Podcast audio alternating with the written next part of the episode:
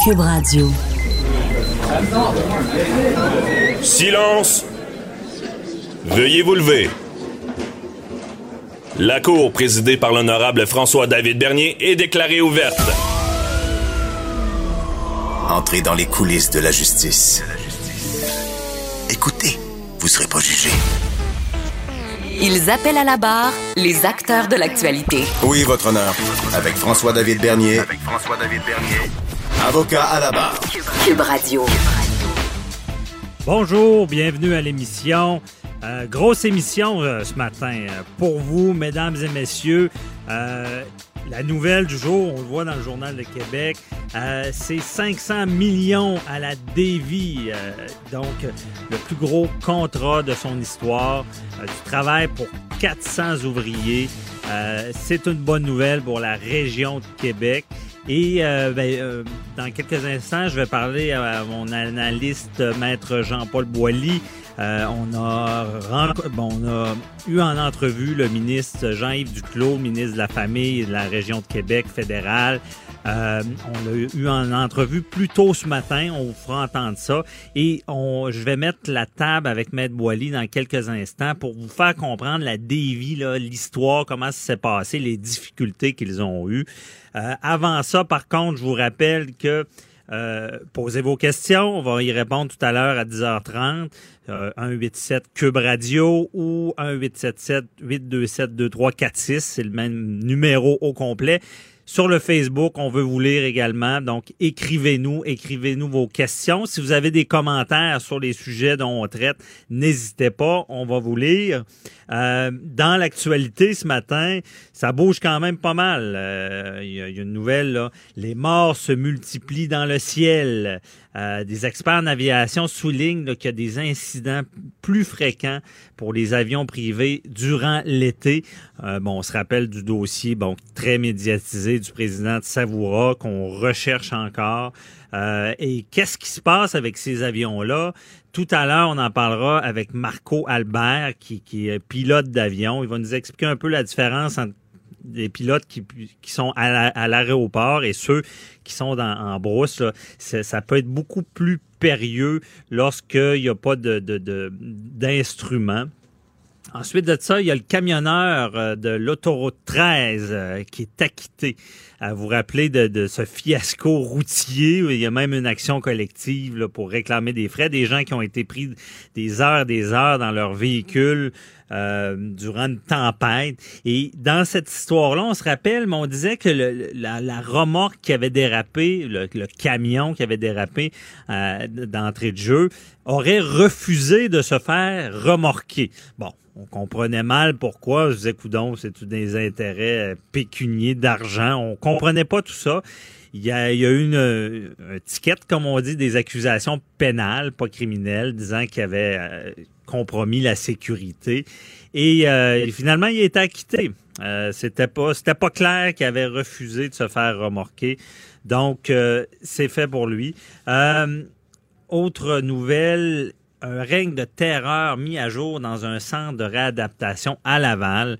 Euh, ça sera à suivre cette nouvelle-là parce que, bon, euh, c'est des gens lourdement handicapés. C'est pas facile pour les intervenants, mais il y aurait eu des intervenants qui se seraient, euh, qui, qui auraient franchi une ligne de violence euh, parce que il y a, il y a enquête criminelle à savoir s'il y a eu des voies de fait, euh, voies de fait armées également. Euh, où est la ligne? Parce qu'on sait que c'est un c'est un centre où est-ce qu'on disait que c'est un peu la maison de l'horreur parce que il y a des employés qui ne voulaient pas intervenir parce qu'il y avait des patients qui pouvaient être violents, mais à quelque part, c'est des professionnels et d'intervenir, d'utiliser une force qui, qui, qui est trop grande, c'est ça le principe. C'est un peu comme les policiers. hein. Euh, si, la force est trop grande, ben euh, on, on peut être sanctionné parce que c'est pas de battre les, les, les, les les euh, patients là, qu'il faut faire. Donc, euh, et tout à l'heure également, on va se reparler. Il y a Desjardins qui, euh, en lien avec le vol de données, est-ce qu'on est en présence de la même chose qui est arrivé avec Tinelol dans le temps qu'il y a des petits sauts sur les, les, les, les, boîtes de Tinelol? Il y avait eu des gens qui avaient mis du cyanure, puis ça avait été un scandale pour Tinelol. On avait réglé le problème en mettant ces sauts-là que vous voyez partout sur les médicaments. Ben, Desjardins, est-ce que Desjardins va retourner le, scandale, dans le fond, de vol de 3 millions de données de ses membres euh, à son avantage? Parce que là, on, on mettra en place là, un système de protection permanente à l'interne, un peu un Equifax interne. Peut-être ça sera la, la voie à suivre pour toutes les banques. Et euh, je suis avec Maître Boily parce qu'on veut parler de la dévie. Bonjour, Maître Boily. Oui, bonjour. Ben, bonne nouvelle. Hein? Euh... Bonne nouvelle pour la région de Québec, parce Ouais. que je suis désolé, tout à l'heure dans l'entrevue, je dis pour la ville de Québec, Ouais, donc je oui, m'excuse. Effectivement, puis c'est pas juste la région de Québec, Ouais. c'est la province C'est la Québec. province, c'est Parce ça. qu'il y a une étude qui a déjà démontré qu'un dollar investi dans l'industrie navale peut rapporter jusqu'à 8 dollars en retombées économiques. Alors, c'est énorme, cette nouvelle-là. faut comprendre Mhm. que c'est le plus gros contrat que Davy a jamais eu. Et il faut voir aussi d'où ça vient, ça, parce que Davy, à un moment donné, euh, on en discutait hier, euh, tous les deux hors des zones, vous me disiez, moi, depuis que je suis jeune, j'entends chialer les gens de la Davy, puis les gens contre la Davy, puis les gens pour la Davy, puis pas de Davy. Ben, en réalité, depuis, que je suis jeune, j'ai l'impression qu'ils sont dans la misère noire. Exact. Ça va mal, ça ferme, ça réouvre, des faillites. Exact. Il y a eu des faillites. Il y en a eu, ben effectivement, mais il faut comprendre une chose. Le, le chantier des vies existe depuis près de 200 ans, et le monsieur Georges T. Davy qui a fondé ça, puis qui a cédé ça à ses fils, ainsi et autres après. Bon, jusqu'aux euh, années 60, ça a bien été, et même après. Là où ça a commencé à branler dans le manche, passez-moi l'expression, il y a eu, parce que Effectivement, dans les années 80-90, le syndicat chez Lévis, c'était fort. Puis bon, euh, il demandait beaucoup, puis euh, il y, a, y y eu... Mais il faut comprendre aussi a eu ce que j'appellerais des ponctions. Parce que tu as eu là plusieurs compagnies qui se sont succédées, euh, qui, ont, qui, ont, qui ont acquis les, les- les chantiers maritimes. Et le dernier en lice, avant la faillite en 2000, parce que là, ça a été sous la protection euh, de la loi de la faillite pendant six ou sept ans. J'ai été l'avocat d'ailleurs de Davy Maritime, là, qui, qui était la coquille pour faire fonctionner le chantier. On pourra s'en reparler, mais C'est ça que vous connaissez bien le moi, dossier. je connais très bien le Ouais. dossier, mais je peux vous dire qu'il y en a qui se sont servis là-dedans, mais pas à peu près. Là. Il y en a qui se sont graissés les poches. Dominion Bridge, à l'époque, il y avait un monsieur Marangère qui a passé là. Je peux vous dire qu'il y a des gens qui ont, qui ont ponctionné pour aller mettre ça dans d'autres entreprises, ce qui fait que des vies faisaient pas de profit. Ça les a mis en faillite carrément à ce moment-là. Donc, Mais faillite, ponction, euh, et là, je vous entends sur un syndicat. Est-ce que, est-ce, que- est-ce que des fois, quand justement le syndicat est trop fort, Ben, ça le nuit à des vies? ou- Ça n'a pas aidé à l'époque. Je peux vous dire qu'aujourd'hui, les mentalités ont changé, je pense. Ouais. On a eu le- le- le- le- l'exemple parfait. Ils ont fait le bateau Astérix dans les temps avec les, les montants qui avaient été attribués. Il n'y a pas eu d'extra. Bon, moi, j'ai vécu la période de faillite. Effectivement, euh, le syndicat à l'époque, je me souviens, il y avait Louis-Marie Beaulieu d'ici, du groupe des gagnés, qui voulait acheter. Puis le syndicat avait brûlé la convention collective dans la poubelle l'après-midi en voulant dire, regarde, nous autres, c'est pas cette convention-là qu'on veut, on en veut un autre. Puis finalement, personne n'a acheté, puis ça est resté là. Moi, je peux vous dire, puis dans une autre entrevue, je vous dirai comment j'ai fait pour régler une convention collective en disant, on veut négocier la veille, puis en signer la convention le lendemain après-midi. Mais ça, ça s'appelle, tu signes ou ben donc, tu meurs. Mais il reste que, cela étant dit, Davy était cliniquement morte parce qu'il faut pas oublier que le syndic à l'époque, il y a eu beaucoup de, de débats de fait. Il y a eu des, moi je me souviens à l'époque, il y a eu des, des, des, des bateaux même à un moment donné que Davy avait gagné la soumission euh, dans, au début des années 2000, mais comme il était en situation d'insolvabilité, les lobbies, puis on le verra tout à l'heure avec le ministre, on en a parlé ce matin, les lobbies étaient tellement forts, surtout les Irving à, Halifax de ce côté-là, qu'ils avaient réussi à faire enlever les contrats obtenus par Davy, les envoyer là-bas. Finalement, par une subterfuge qu'on avait réussi à faire, on avait réussi à faire sortir les bateaux, les ramener chez Davy. Pourquoi? Pour sauvegarder les emplois. Parce que moi, j'ai connu ce chantier-là, là, en 2001-2002, là. Il y avait 30 personnes, en incluant le personnel administratif, 10-12, les, les 10 ou 12 pompiers pour garder la sécurité, puis les 4 ou 5 agents du syndicat que tu obligé de garder sur le payroll parce que sinon, tout fermait.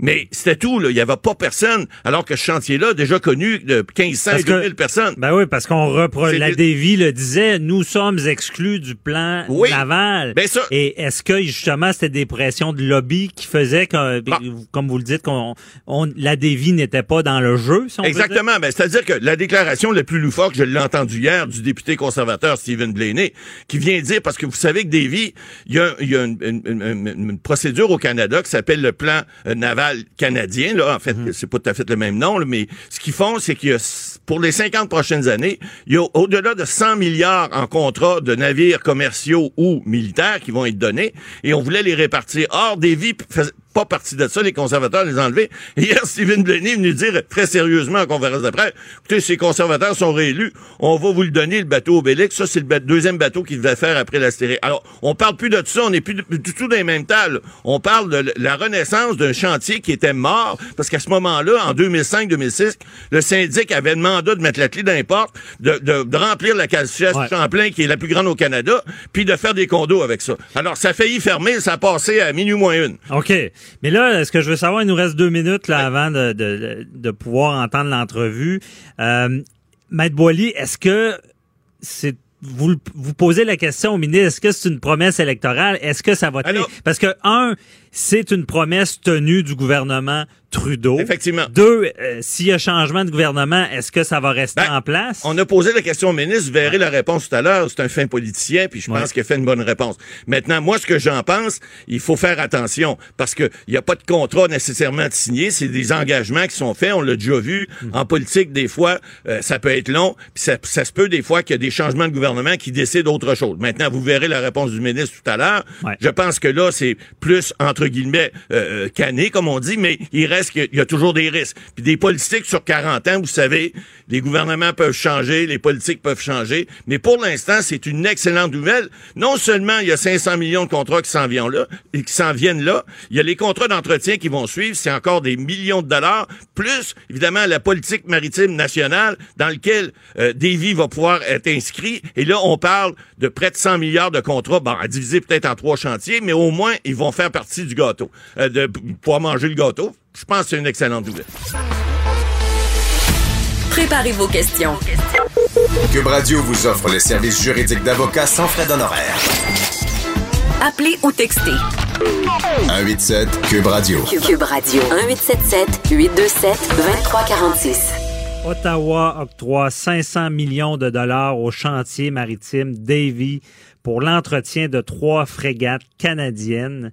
Euh, nous avons avec nous le, le ministre Jean-Yves Duclos pour euh, nous expliquer cette bonne nouvelle pour la région de Québec. Euh, bonjour, Monsieur Duclos.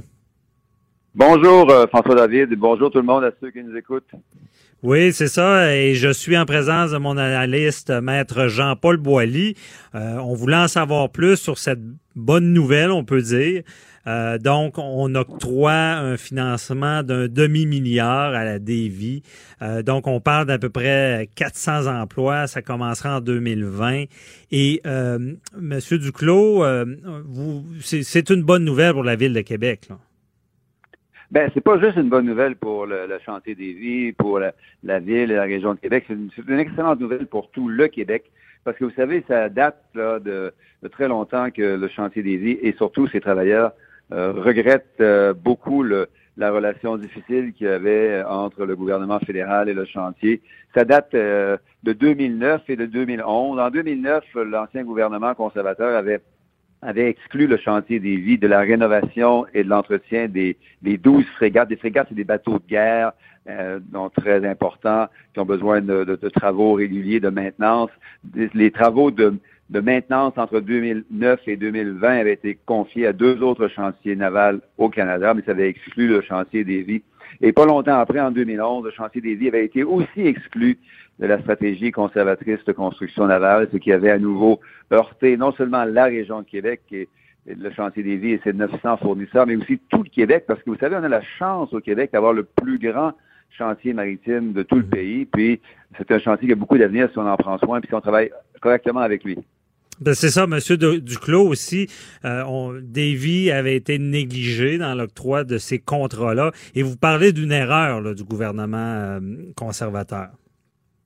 C'était une, erreur majeure. Le gouvernement à l'époque, en 2010 et en 2011, le gouvernement, ancien gouvernement de M. Harper, les Québécois, le gouvernement du Québec, les gens de la région de Québec, les fournisseurs, le maire de Lévis, les députés de la région du Québec avait demandé au gouvernement conservateur de donner un petit peu de temps et d'aide pour que le chantier de Davy se relève à l'époque de difficultés temporaires qu'il avait en matière euh, financière. Et le gouvernement avait refusé de, donner un peu plus de, temps et un peu d'aide au au chantier Davy. Et ça, ça avait mené à une stratégie euh, de construction navale qui avait exclu le plus grand chantier naval du Canada, le chantier Davy.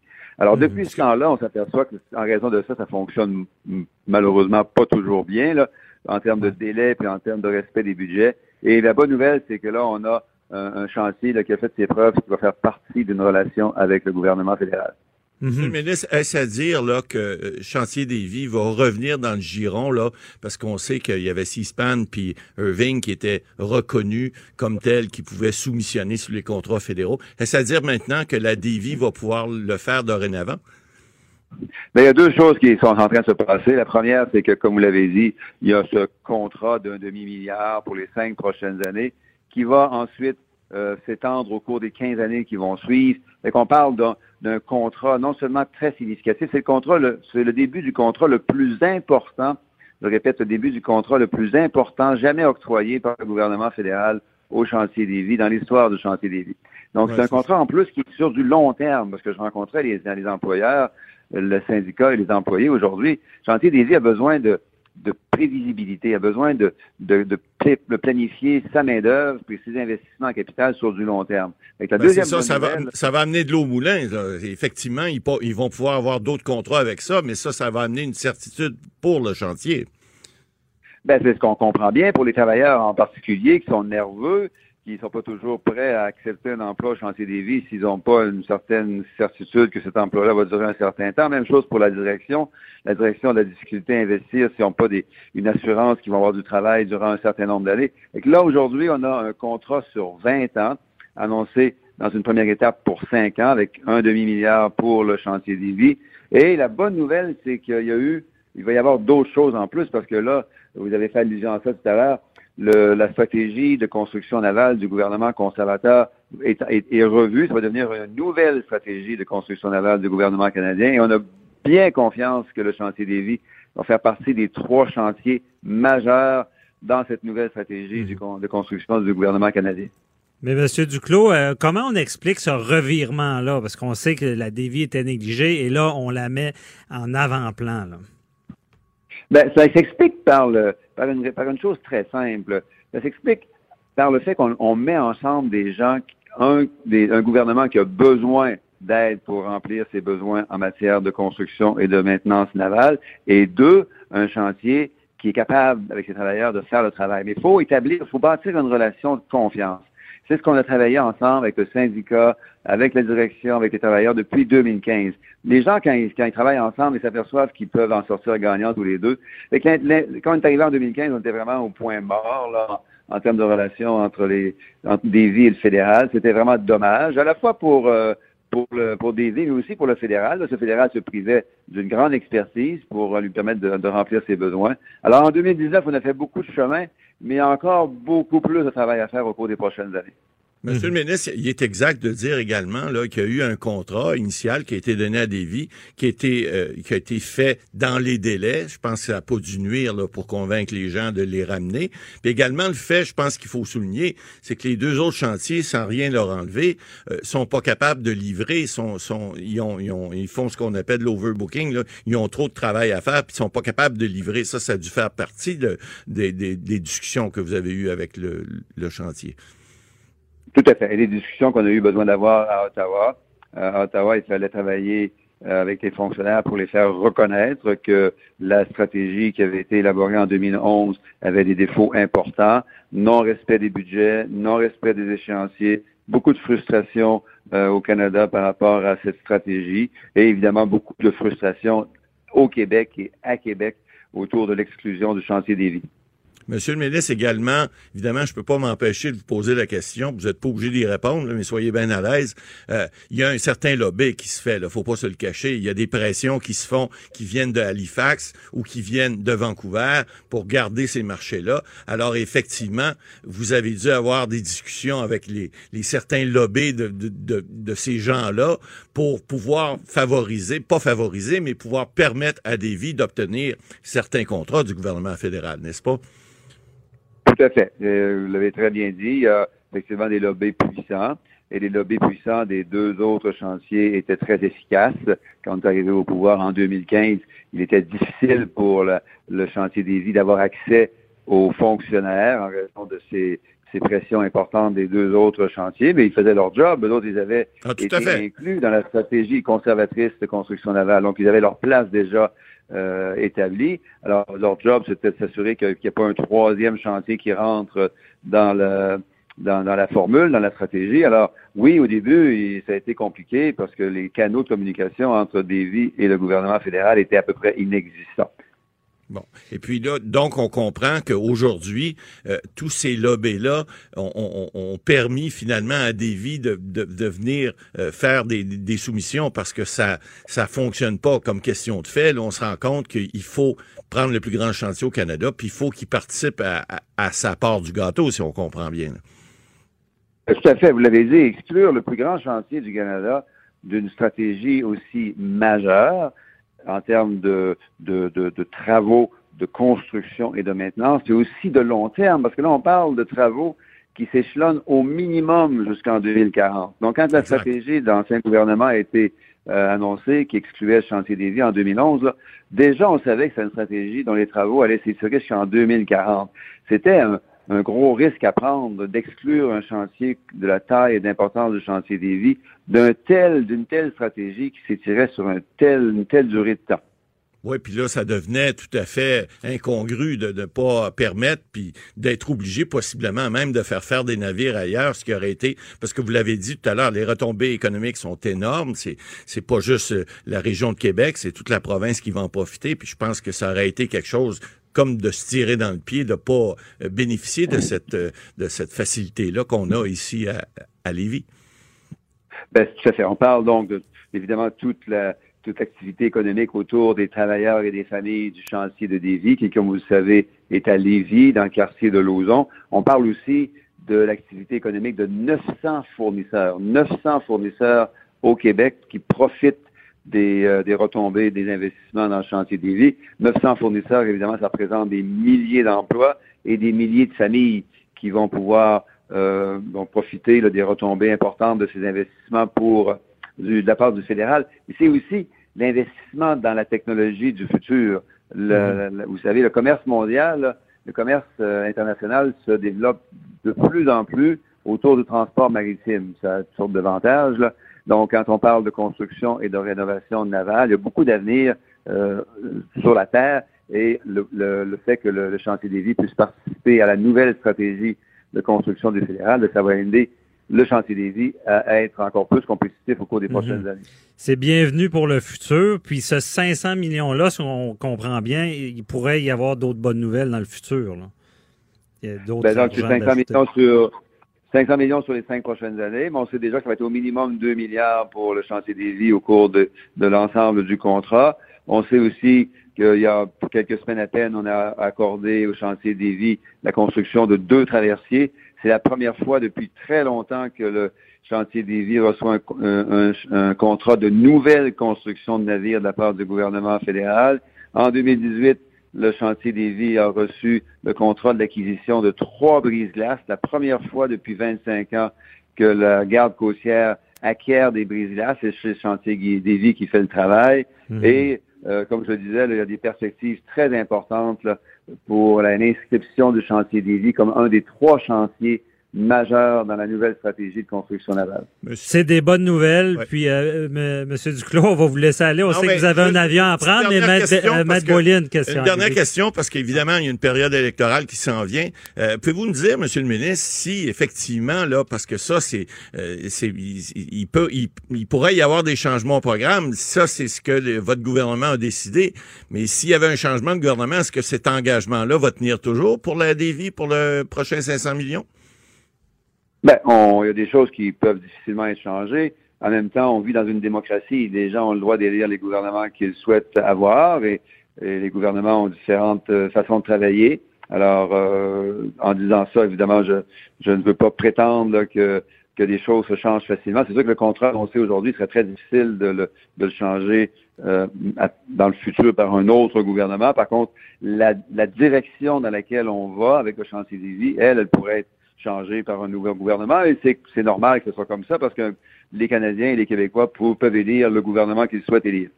Comme ça a été fait dans le passé. Alors, on comprend le message et puis on va vous souhaiter bonne chance pour la prochaine élection. Merci infiniment. Ben, c'est des bonnes nouvelles pour le chantier Lévis. Bon, merci pour l'entrevue. Puis euh, on, on- on se reparlera euh, justement pour ces développements-là. Bonne journée. Bye bye. Et bon voyage. Merci. Merci beaucoup. Avocat à la barre. Alors, je procède à la lecture du verdict. Avec François-David Bernier. Les meilleures plaidoiries que vous entendrez. Cube Radio. Les morts se multiplient dans le ciel. Euh, on voit beaucoup d'écrasements d'avions depuis le début de l'été. Euh, et même euh, l'écrasement de- dernièrement d'un petit avion d'Air Saguenay. Euh, C'est un, avion de type euh, Beaver d'Air Saguenay transportant sept passagers qui s'est écrasé hier au Labrador.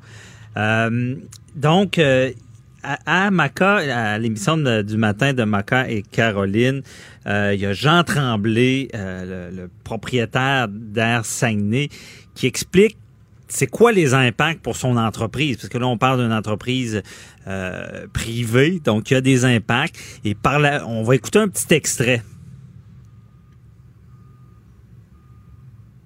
Et euh, par la suite, on va parler à Marco Albert, qui est euh, un pilote. Il va nous expliquer là, le- de, de, de piloter justement dans, la brousse, on peut dire, dans le bois. Euh, c'est différent que de piloter euh, près des aéroports avec les instruments, avec les règles qui sont très strictes. Donc, euh, je pense qu'on peut écouter l'entre- le- le- l'extrait d'entrevue de- du président d'Air Saguenay. On va prendre les, les- pour le moment, là, on est encore en période de crise. On va gérer cette crise-là. Moi, je rencontre les gens de Transport Canada aujourd'hui.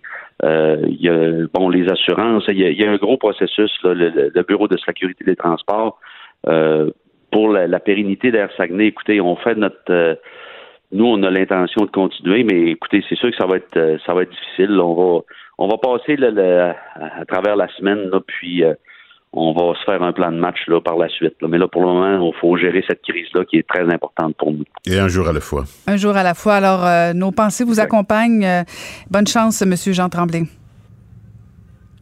Je suis avec Marco Albert, pilote d'avion. On veut mieux comprendre ce qui se passe. Euh, bonjour Marco. Bon matin. Bon matin.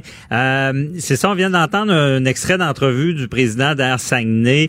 Euh, y a, une, quand ça arrive, ce genre d'événement-là, il doit y avoir une crainte là, des gens d'embarquer dans ce type d'avion-là. Oui, c'est sûr que c'est euh, c'est- en plus dans ce temps-ci, ça arrive, euh, on dirait fréquemment. Là, euh, oui, il y a une crainte. il, y a, y a un risque, c'est c'est sûr et certain. Quand on parle d'hydravion, ben le risque est, moi je trouve est encore plus élevé que, que, que d'autres types. Là. Il y a plein de, OK. plein de choses en ligne de compte qui met que c'est ça, c'est plus euh, risqué euh, quand on parle d'hydravion. OK, parlons-en. Euh, plus risqué quand on parle d'hydravion que euh, un avion qui va atterrir sur une piste, par exemple. C'est ça, exactement. Donc là, on parle de, à comparer à un aéroport de ville, là, on parle d'un lac ou euh, un cours d'eau. euh, c'est- complètement différent. On, souvent, on ne sait pas la direction du vent. Un avion, il faut que ça atterrisse le nez dans le vent, faut que ça décolle le nez dans le vent. Euh, il y a des courants d'air. euh, souvent, le lac, en tant que tel, il est à côté de montagnes. Il peut y avoir des courants euh, de vent ascendant, descendant qui peut euh, modifier la, la, trajectoire quand on vient pour décoller ou atterrir. C'est plein de circonstances. L'hydravion, il est muni de flotte, donc c'est lourd. L'avion est plus pesant que normal. souvent, les gens, ils vont, quand on parle des voyages, souvent des voyages de pêche ou ainsi de suite, les gens vont fouler l'avion de stock. Euh, de, c'est plus lent. Euh, on a des fois c'est juste sur la longueur. Euh, on n'estime pas bien la longueur de, de, de, de, montée pour pouvoir décoller ou atterrir. Il y a des arbres au bout. C'est toutes des, mhm. situations que normalement en ville, on n'a pas. Euh, il n'y a pas à toucher de ça. La piste est asphaltée. Euh, tu des lumières, tu as des systèmes aux, aux, des systèmes aux instruments qui vont te guider pour l'approche. Euh, tandis que au d'un lac, là, c'est un autre, c'est vraiment un autre monde à part. Ah, OK, donc il y a vraiment des conditions qui, qui vont être changeantes et c'est ça, on peut pas vraiment se servir de ces instruments, il faut y aller comme on dit euh, au pif là.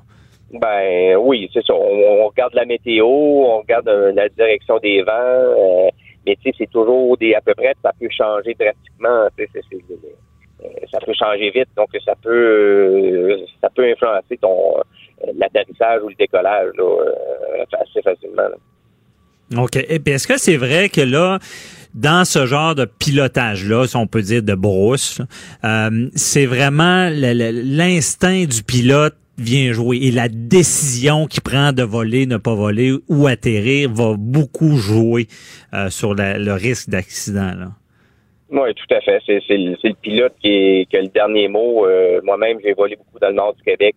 Euh, c'est des aéroports qui sont non contrôlés. Non contrôlés, ça veut dire qu'il n'y a personne qui touche sur radar. C'est pas comme en ville. Euh, donc, c'est un peu carte, aux carte ouverte. Tu as, carte blanche de ce que tu veux faire et peux faire.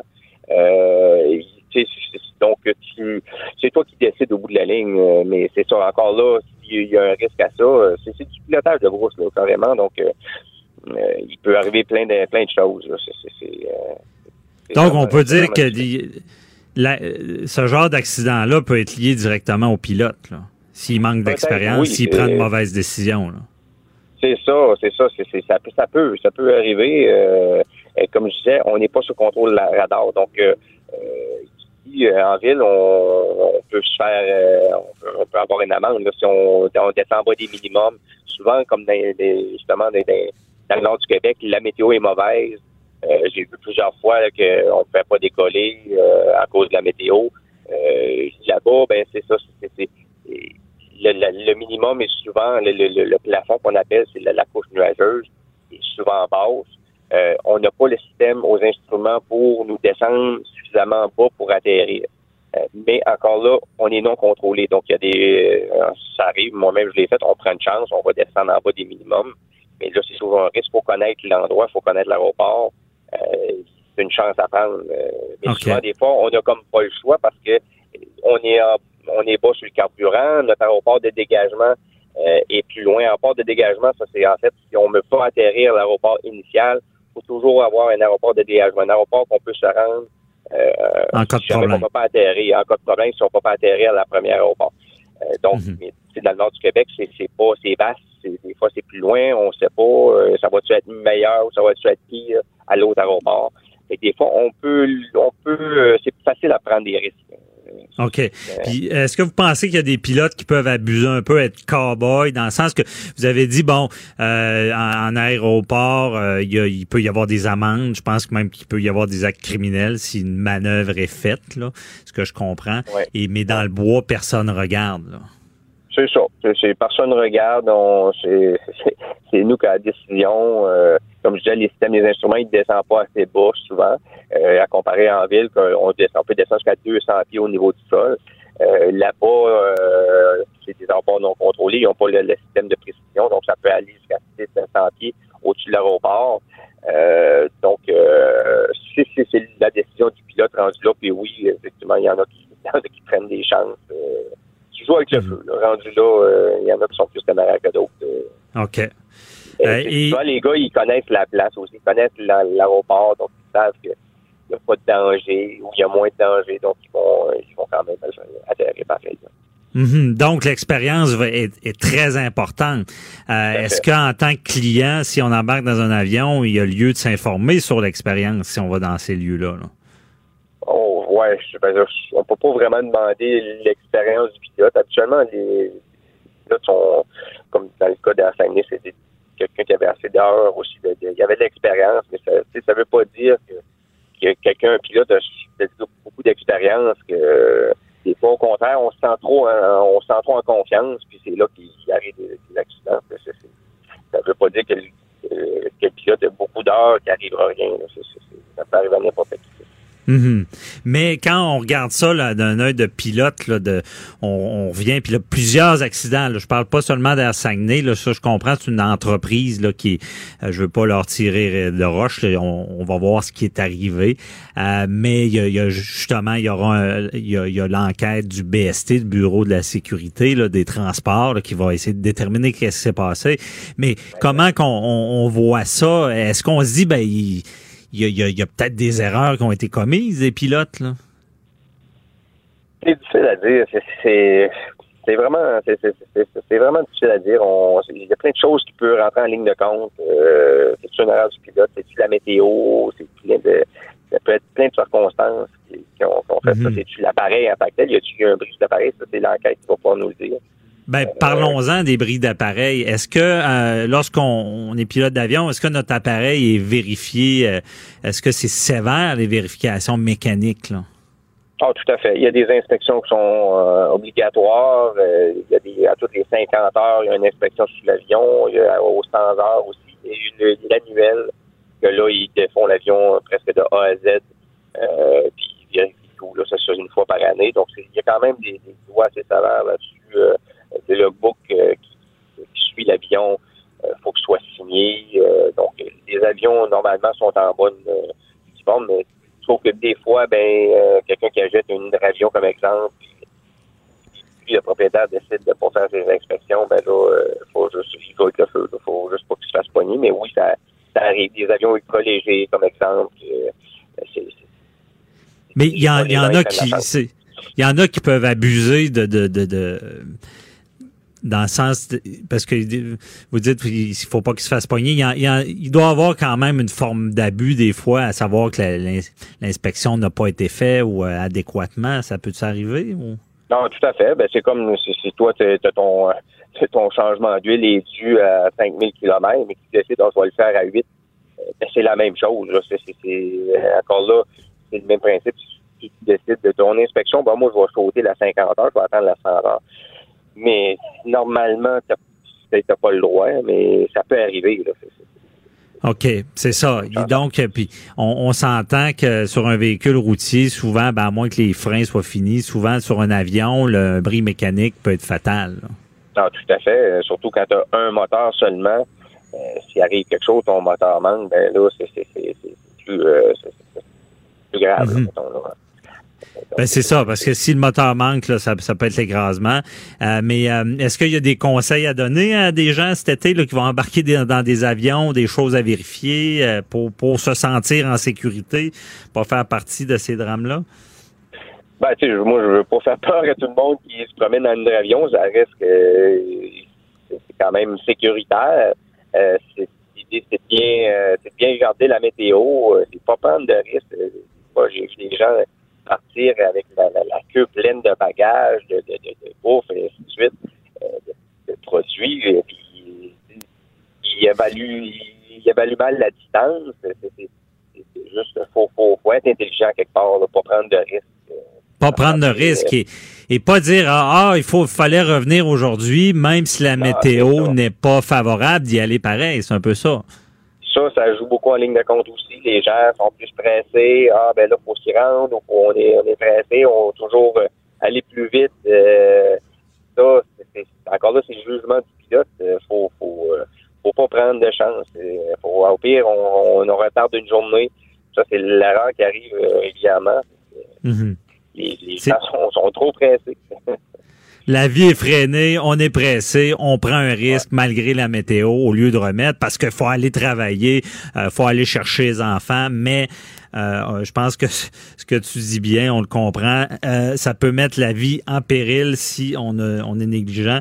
On retient le conseil. Euh, merci beaucoup, Marco Albert, très éclairant.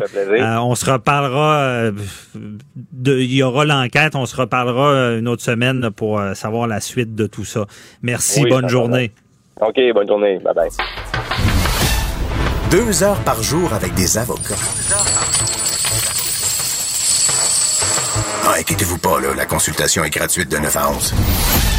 De 9 à 11. Avocat à la barre. Avec François-David Bernier. L'affaire de René Keg, c'est une affaire sordide, OK? Bon, on en a parlé hier justement avec euh, ma collègue Nicole Gibault, l'aspect juge, comment elle voyait toute cette, affaire-là? Je rappelle un peu les faits. Bon, euh, c'est vraiment, euh, il y a eu meurtre d'une jeune fille qui est retrouvée dans un champ. Euh, il y a une autre fille qui a réussi à s'échapper d'un véhicule où est-ce qu'il y avait deux suspects. On a tenté, on aurait, pardon, tenté de, de, lui tirer une balle comme un peu un gibier dans le champ. Bon. Et euh, il y a des accusations. René Keg et son complice Martel. Euh, il y a eu l'enquête préliminaire. On pensait entendre témoigner le Martel parce que à quelque part, bon, euh, il est accusé aussi, mais c'est un témoin. Il y a une jeune fille qui a survécu dans le dossier, imaginez. Euh, la terreur et qui témoignera aussi. Euh, c'est sûr que le, tout ce qui est l'enquête préliminaire est frappé d'une ordonnance de non-publication. Il y a beaucoup de choses qu'on ne sait pas, mais c'est toute qu'une enquête parce que dans ce dossier-là, on a également retrouvé un véhicule calciné avec deux personnes euh, à l'intérieur qui ne qui auraient peut-être des liens, mais qui, qui ne se connaissaient pas vraiment. Donc, on se pose beaucoup de questions. On veut savoir comment on fait en, tant qu'enquêteur pour euh, c'est un casse-tête là. Euh, et euh, qui de mieux que Jean-François Brochu policier à la retraite analyste judiciaire? Bonjour Jean-François. Bonjour maître Bernier. Bon, comment comment en tant qu'enquêteur on peut délier ce genre de dossier là? Là et vous l'avez dit, Et là, mhm. pour, là, pour le moment, c'est le procès de Kegel, mais pour un meurtre, hein, pour le meurtre d'Ophélie, le meurtre de la jeune fille. Là, en fait, on se souviendra, ils sont partis, ils ont ramassé les deux jeunes filles dans un bar de Trois-Rivières euh, pour, on appelle ça un joyride. Ils sont partis en, en automobile, là. Et euh, eux, euh, Kegel voulait les interroger euh, pour, euh, semble-t-il, euh, il pensait que les jeunes filles avaient des informations. Là, il avait été victime d'un vol et il voulait les interroger. Ça finit, bon, on le sait, par le meurtre de la jeune Ophélie et par la tentative de meurtre sur la jeune fille qui a réussi à elle à sauter de la voiture. Alors après le meurtre d'Ophélie. Donc ça commence. elle, a sauté comme dans un film, a sauté de la ah, voiture. Ah, oui, c'est une histoire. Ouais, ouais, c'est une histoire incroyable. Là.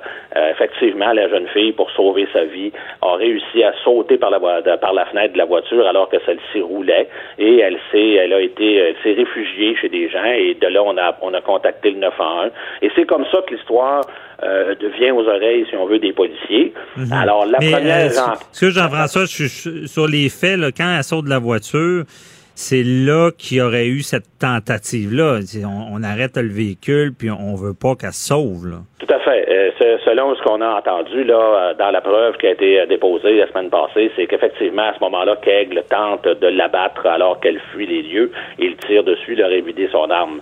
Alors, ça lui aurait fait un second meurtre. Et on sait qu'il y en a aussi deux autres. J'ouvre une petite parenthèse sur les deux corps dans la voiture. Et est accusé de ces deux meurtres-là aussi. Mais mhm. euh, pour l'instant, on fait un procès, c'est le procès de, du meurtre sur euh, d'Ophélie. Alors c'est ça. Donc, ça, la première rencontre, on comprendra que ça, ça, ça c'est avec la jeune victime, dont on tait le nom hein, pour le euh, pour sa sécurité. Là, euh, on, on tait le nom de la jeune fille. Donc, oui, puis on s'en parlera plus tard de sa sécurité, mais continue. Oui. Alors donc, euh, elle est rencontrée par des policiers qui, eux, rapidement, devant la, devant l'événement, ont contacté donc le, le, la machine s'est mise en marche, si on veut, et des enquêteurs de la division des crimes contre la personne ont été euh, envoyés sur les lieux. Et donc, euh, sur les indications justement de la jeune fille, on a retrouvé le corps euh, d'Ophélie. Donc, à ce moment-là, on met en place ce que les policiers font à ce moment-là, euh, Maître Bernier, c'est la mise en place de ce qu'on appelle une équipe d'enquête coordonnée. Une équipe d'enquête coordonnée, c'est-à-dire qu'on va déplacer un officier un cadre, avec un chef d'équipe ou deux, dépendamment de l'ampleur de l'équipe qu'on va déployer, et des enquêteurs. On va nommer un enquêteur qui, lui, a la tâche de, justement, euh, d'être l'enquêteur principal. C'est lui qui va suivre ce dossier-là et éventuellement accompagner le procureur de la couronne à la cour. Mais son rôle est très, est très important, mais très limité en même temps. C'est-à-dire que c'est pas lui qui va rencontrer les différents témoins ou différentes victimes. Dans l'équipe d'enquête coordonnée, on va nommer des enquêteurs qui vont avoir la mission d'aller prendre le témoignage des différents témoins, dont principalement donc la jeune fille. Fort probablement d'ailleurs que ça a été fait euh, sur vidéo. C'est pas c'est pas dit que ça je sais pas que ça a été fait comme ça, mais c'est possible qu'on l'ait fait. Mais euh, et donc euh, certains témoins, à mesure que l'enquête progresse, à mesure qu'on apprend des choses, ben l'enquêteur avec son chef d'équipe vont passer ce qu'on appelle des commandes, c'est-à-dire on va donner des commandes à d'autres enquêteurs qui font partie de l'équipe, qui vont eux aussi aller rencontrer divers témoins pour finalement arriver à au moment où on fait une arrestation, encore là, on a nommé des enquêteurs qui se sont préparés. Un enquêteur qui va avoir la tâche de faire l'interrogatoire de Kegel, l'interrogatoire de, euh, de Martel. Et donc, quand on procède aux arrestations dans la nuit, là, dans la région de Montréal, il y a des enquêteurs qui ont la mission, donc, de procéder aux interrogatoires. Ce sont des interrogatoires qui se passent sur vidéo. Et, les policiers, les policiers qui ont cette tâche-là, ben, doivent être en possession, doivent avoir une connaissance parfaite de la preuve accumulée jusque-là. Bon, puis c'est des, spécialistes, on s'entend. Je veux dire, il n'y aura pas n'importe qui interrogé dans ce genre de dossier-là. Ce sont, non, ce sont des gens qui ont une formation euh, non, seulement en interrogatoire, mais en interrogatoire vidéo. Donc, parce que dans les cas de crimes majeurs, les directives des organisations policières diffèrent d'une organisation à l'autre, mais parlons de la Sûreté du Québec dans ce cas-là. Il y a une liste, il y a une série de crimes euh, que, les, euh, que la directive dit doivent être enregistrés, doivent faire l'objet d'un enregistrement vidéo. Donc, on a des salles spécialement équipées avec des caméras. L'individu est le, le suspect lorsqu'on entre dans cette salle-là, est informé de la présence des caméras, du fait que tout va être enregistré. Il est informé de tout ça. Et il y a un policier dans une salle de régie qui euh, euh, euh, s'assure de du, bon fonctionnement de l'équipement puis de l'enregistrement de, de l'interrogatoire. Et l'enregistrement ne doit jamais terminer, même lorsque, par exemple, au bout de quelques heures, l'individu demande pour aller aux toilettes. Je donne un exemple. On va sortir de la salle, on va aller aux toilettes, on va revenir, on va faire un bref résumé, le policier va faire un bref résumé du parcours qu'on a fait, d'où on est allé, etc. Encore une fois sur l'enregistrement, mais l'enregistrement n'a jamais cessé n'a jamais cessé. Donc, si on est parti pendant cinq minutes, ben, il y a cinq minutes où on enregistre une salle vide. Hein? Mais c'est pour permettre aux juges de s'assurer que du début à la fin, l'enregistrement euh, fonctionne. On veut pas de montage avec ce genre de vidéo-là. Euh, puis pourquoi on les filme, là, exactement? Ben, c'est justement, on veut, effectivement, on veut pas de montage. Donc, le juge, lui, qui va devoir, parce que quand on fait un procès devant un juge et jury, vous le savez, euh, le juge est le juge de, de la juge de l'admissibilité de la preuve. C'est lui qui doit en décider avant que les jurys puissent en prendre connaissance. Donc, dans le cadre d'un voir dire, par exemple, si on veut euh, déposer la déclaration d'un suspect, on va faire un voir dire. Le juge doit être en mesure de voir justement l'entièreté de l'interrogatoire pour s'assurer justement qu'il n'y a pas eu de montage, qu'il pas, on n'a pas coupé quelque chose. Puis euh, à partir du moment où il est satisfait de ça, ben là, il va autoriser les jurys à en prendre connaissance et à l'écouter. Et des fois, c'est fastidieux parce qu'il y a des interrogatoires qui durent une heure, mais il y en a qui durent plusieurs heures, six, huit, dix heures. Et quand on commence à écouter un interrogatoire, on doit l'écouter au complet. OK, au complet. Et, euh, justement, et ça, ça peut être déposé en preuve euh, si le prévenu décide de parler. Tout à fait. Ben oui, ça peut être si le, juge admet que le, prévenu était au courant de ses droits, que la déclaration est libre et volontaire, qu'il n'a pas fait l'objet de menaces, etc. Le juge doit décider. Il y a tout un processus pour décider si effectivement la déclaration est admissible en preuve et quand c'est le cas, elle est déposée. Dans le cas ici qui est intéressant, Martel, la couronne, c'est assez inhabituel, a euh, appelé Martel, qui est le complice, on le sait, il est dans l'automobile, a appelé Martel à venir témoigner dans, euh, pour la poursuite C'est assez inhabituel. Euh, et là, il l'a refusé. Hein. On sait qu'il a, il a, à chaque question que le procureur de la couronne lui posait, Martel répondait qu'il n'avait rien à dire. Maintenant, moi, je, je, suis loin de la certitude dans ça, mais je serais pas surpris.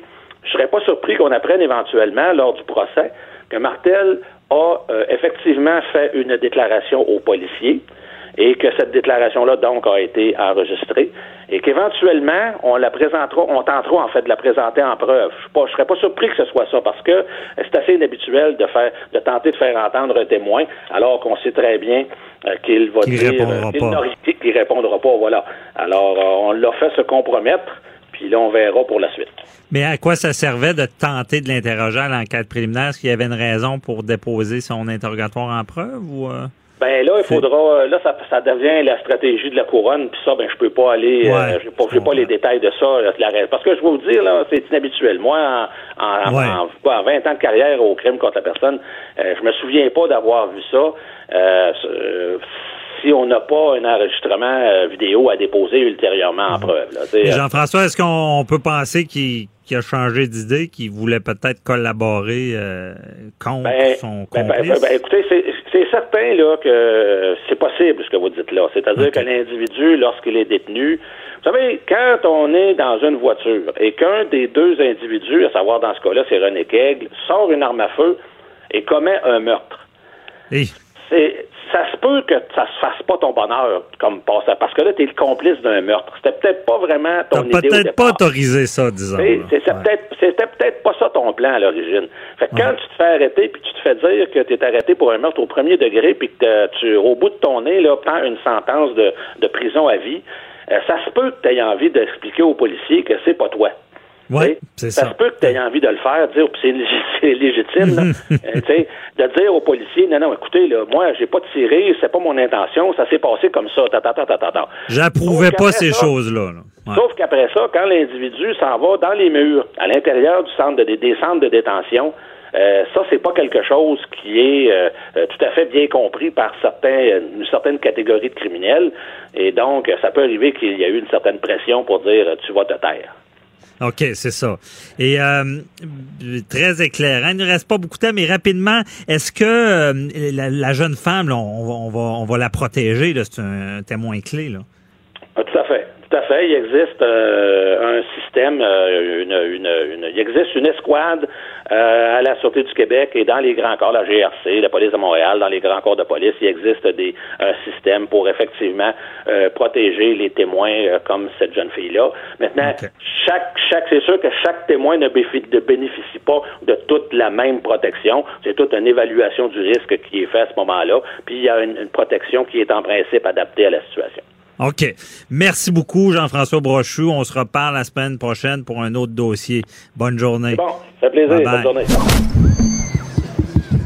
Déclarez-vous solennellement de dire la vérité, toute la vérité et juste la vérité. De 9 à 11. Avocat à la barre. Avec François-David Bernier. Vol de données une protection permanente offerte à tous les membres de Desjardins. Euh, est-ce qu'on est en présence de la solution Tylenol, Tylenol, Tylenol? Euh, vous vous rappelez, la semaine dernière, Richard Thibault de RTCOM nous en avait parlé. Il sera là tout à l'heure aussi. On reparlera de Desjardins. Euh, ce qui s'était passé avec Tylenol, c'est que il y avait eu du cyanure dans, des des boîtes, on peut dire, de Tylenol. Et scandale, il y a des gens qui étaient décédés. On avait trouvé une solution et les petits seaux que vous connaissez tous sont maintenant sur tous les médicaments pour protéger. Et là, est-ce que l'affaire Desjardins, euh, est-ce que c'est un mal pour un bien? Parce que chez Desjardins, on semble dire qu'on pourrait faire une protection à l'interne. Et je suis avec Mathieu Fortier, banquier, qui va nous expliquer ça. Bonjour Mathieu. Bonjour Maître Bernier. Bon, est-ce que euh, on a des solutions chez, chez Desjardins? Ça peut être une solution qui est quand même assez euh, importante à voir parce qu'il faut quand même se rappeler que les événements datent quand même du 20 juin dernier. Oui, mais explique-là la solution. C'est qu'est-ce que veut faire Desjardins? en fait, Desjardins a mis en place dès, lundi dernier, en fait, une solution permanente contre la fraude et le vote d'identité, mais pour tous les membres de Desjardins. C'est ça, qui est, ça qui est intéressant de comprendre, puisque les 2,7 millions de gens qui ont, qui ont été touchés, oui, avec Equifax, on, pourrait en revenir tantôt, vont les protéger. Mais ce qui est intéressant avec le nouveau programme ou la nouvelle sécurité de, des mouvements des jardins, c'est vraiment au, au, au niveau que ça va être protégé, mais pour l'ensemble des membres. Donc, les actuels, les futurs, bien, bien évidemment, sans aucun frais.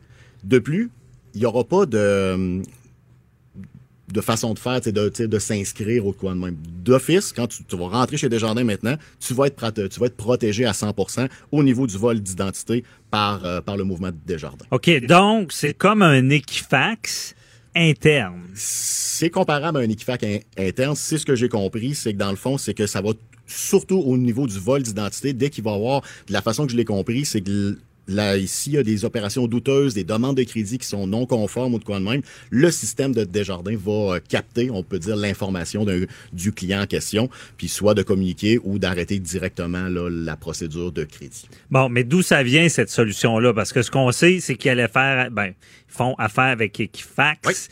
Pas- en tout cas, ce que j'ai su, pas facile à appeler euh, chez Equifax. C'est exactement ça. Euh, ensuite de ça, ça allait coûter cher. ça. Oui, exactement. Selon les chiffres que j'ai sortis sur le site hein, euh, de equifax.ca, on sort à 19,95 par mois.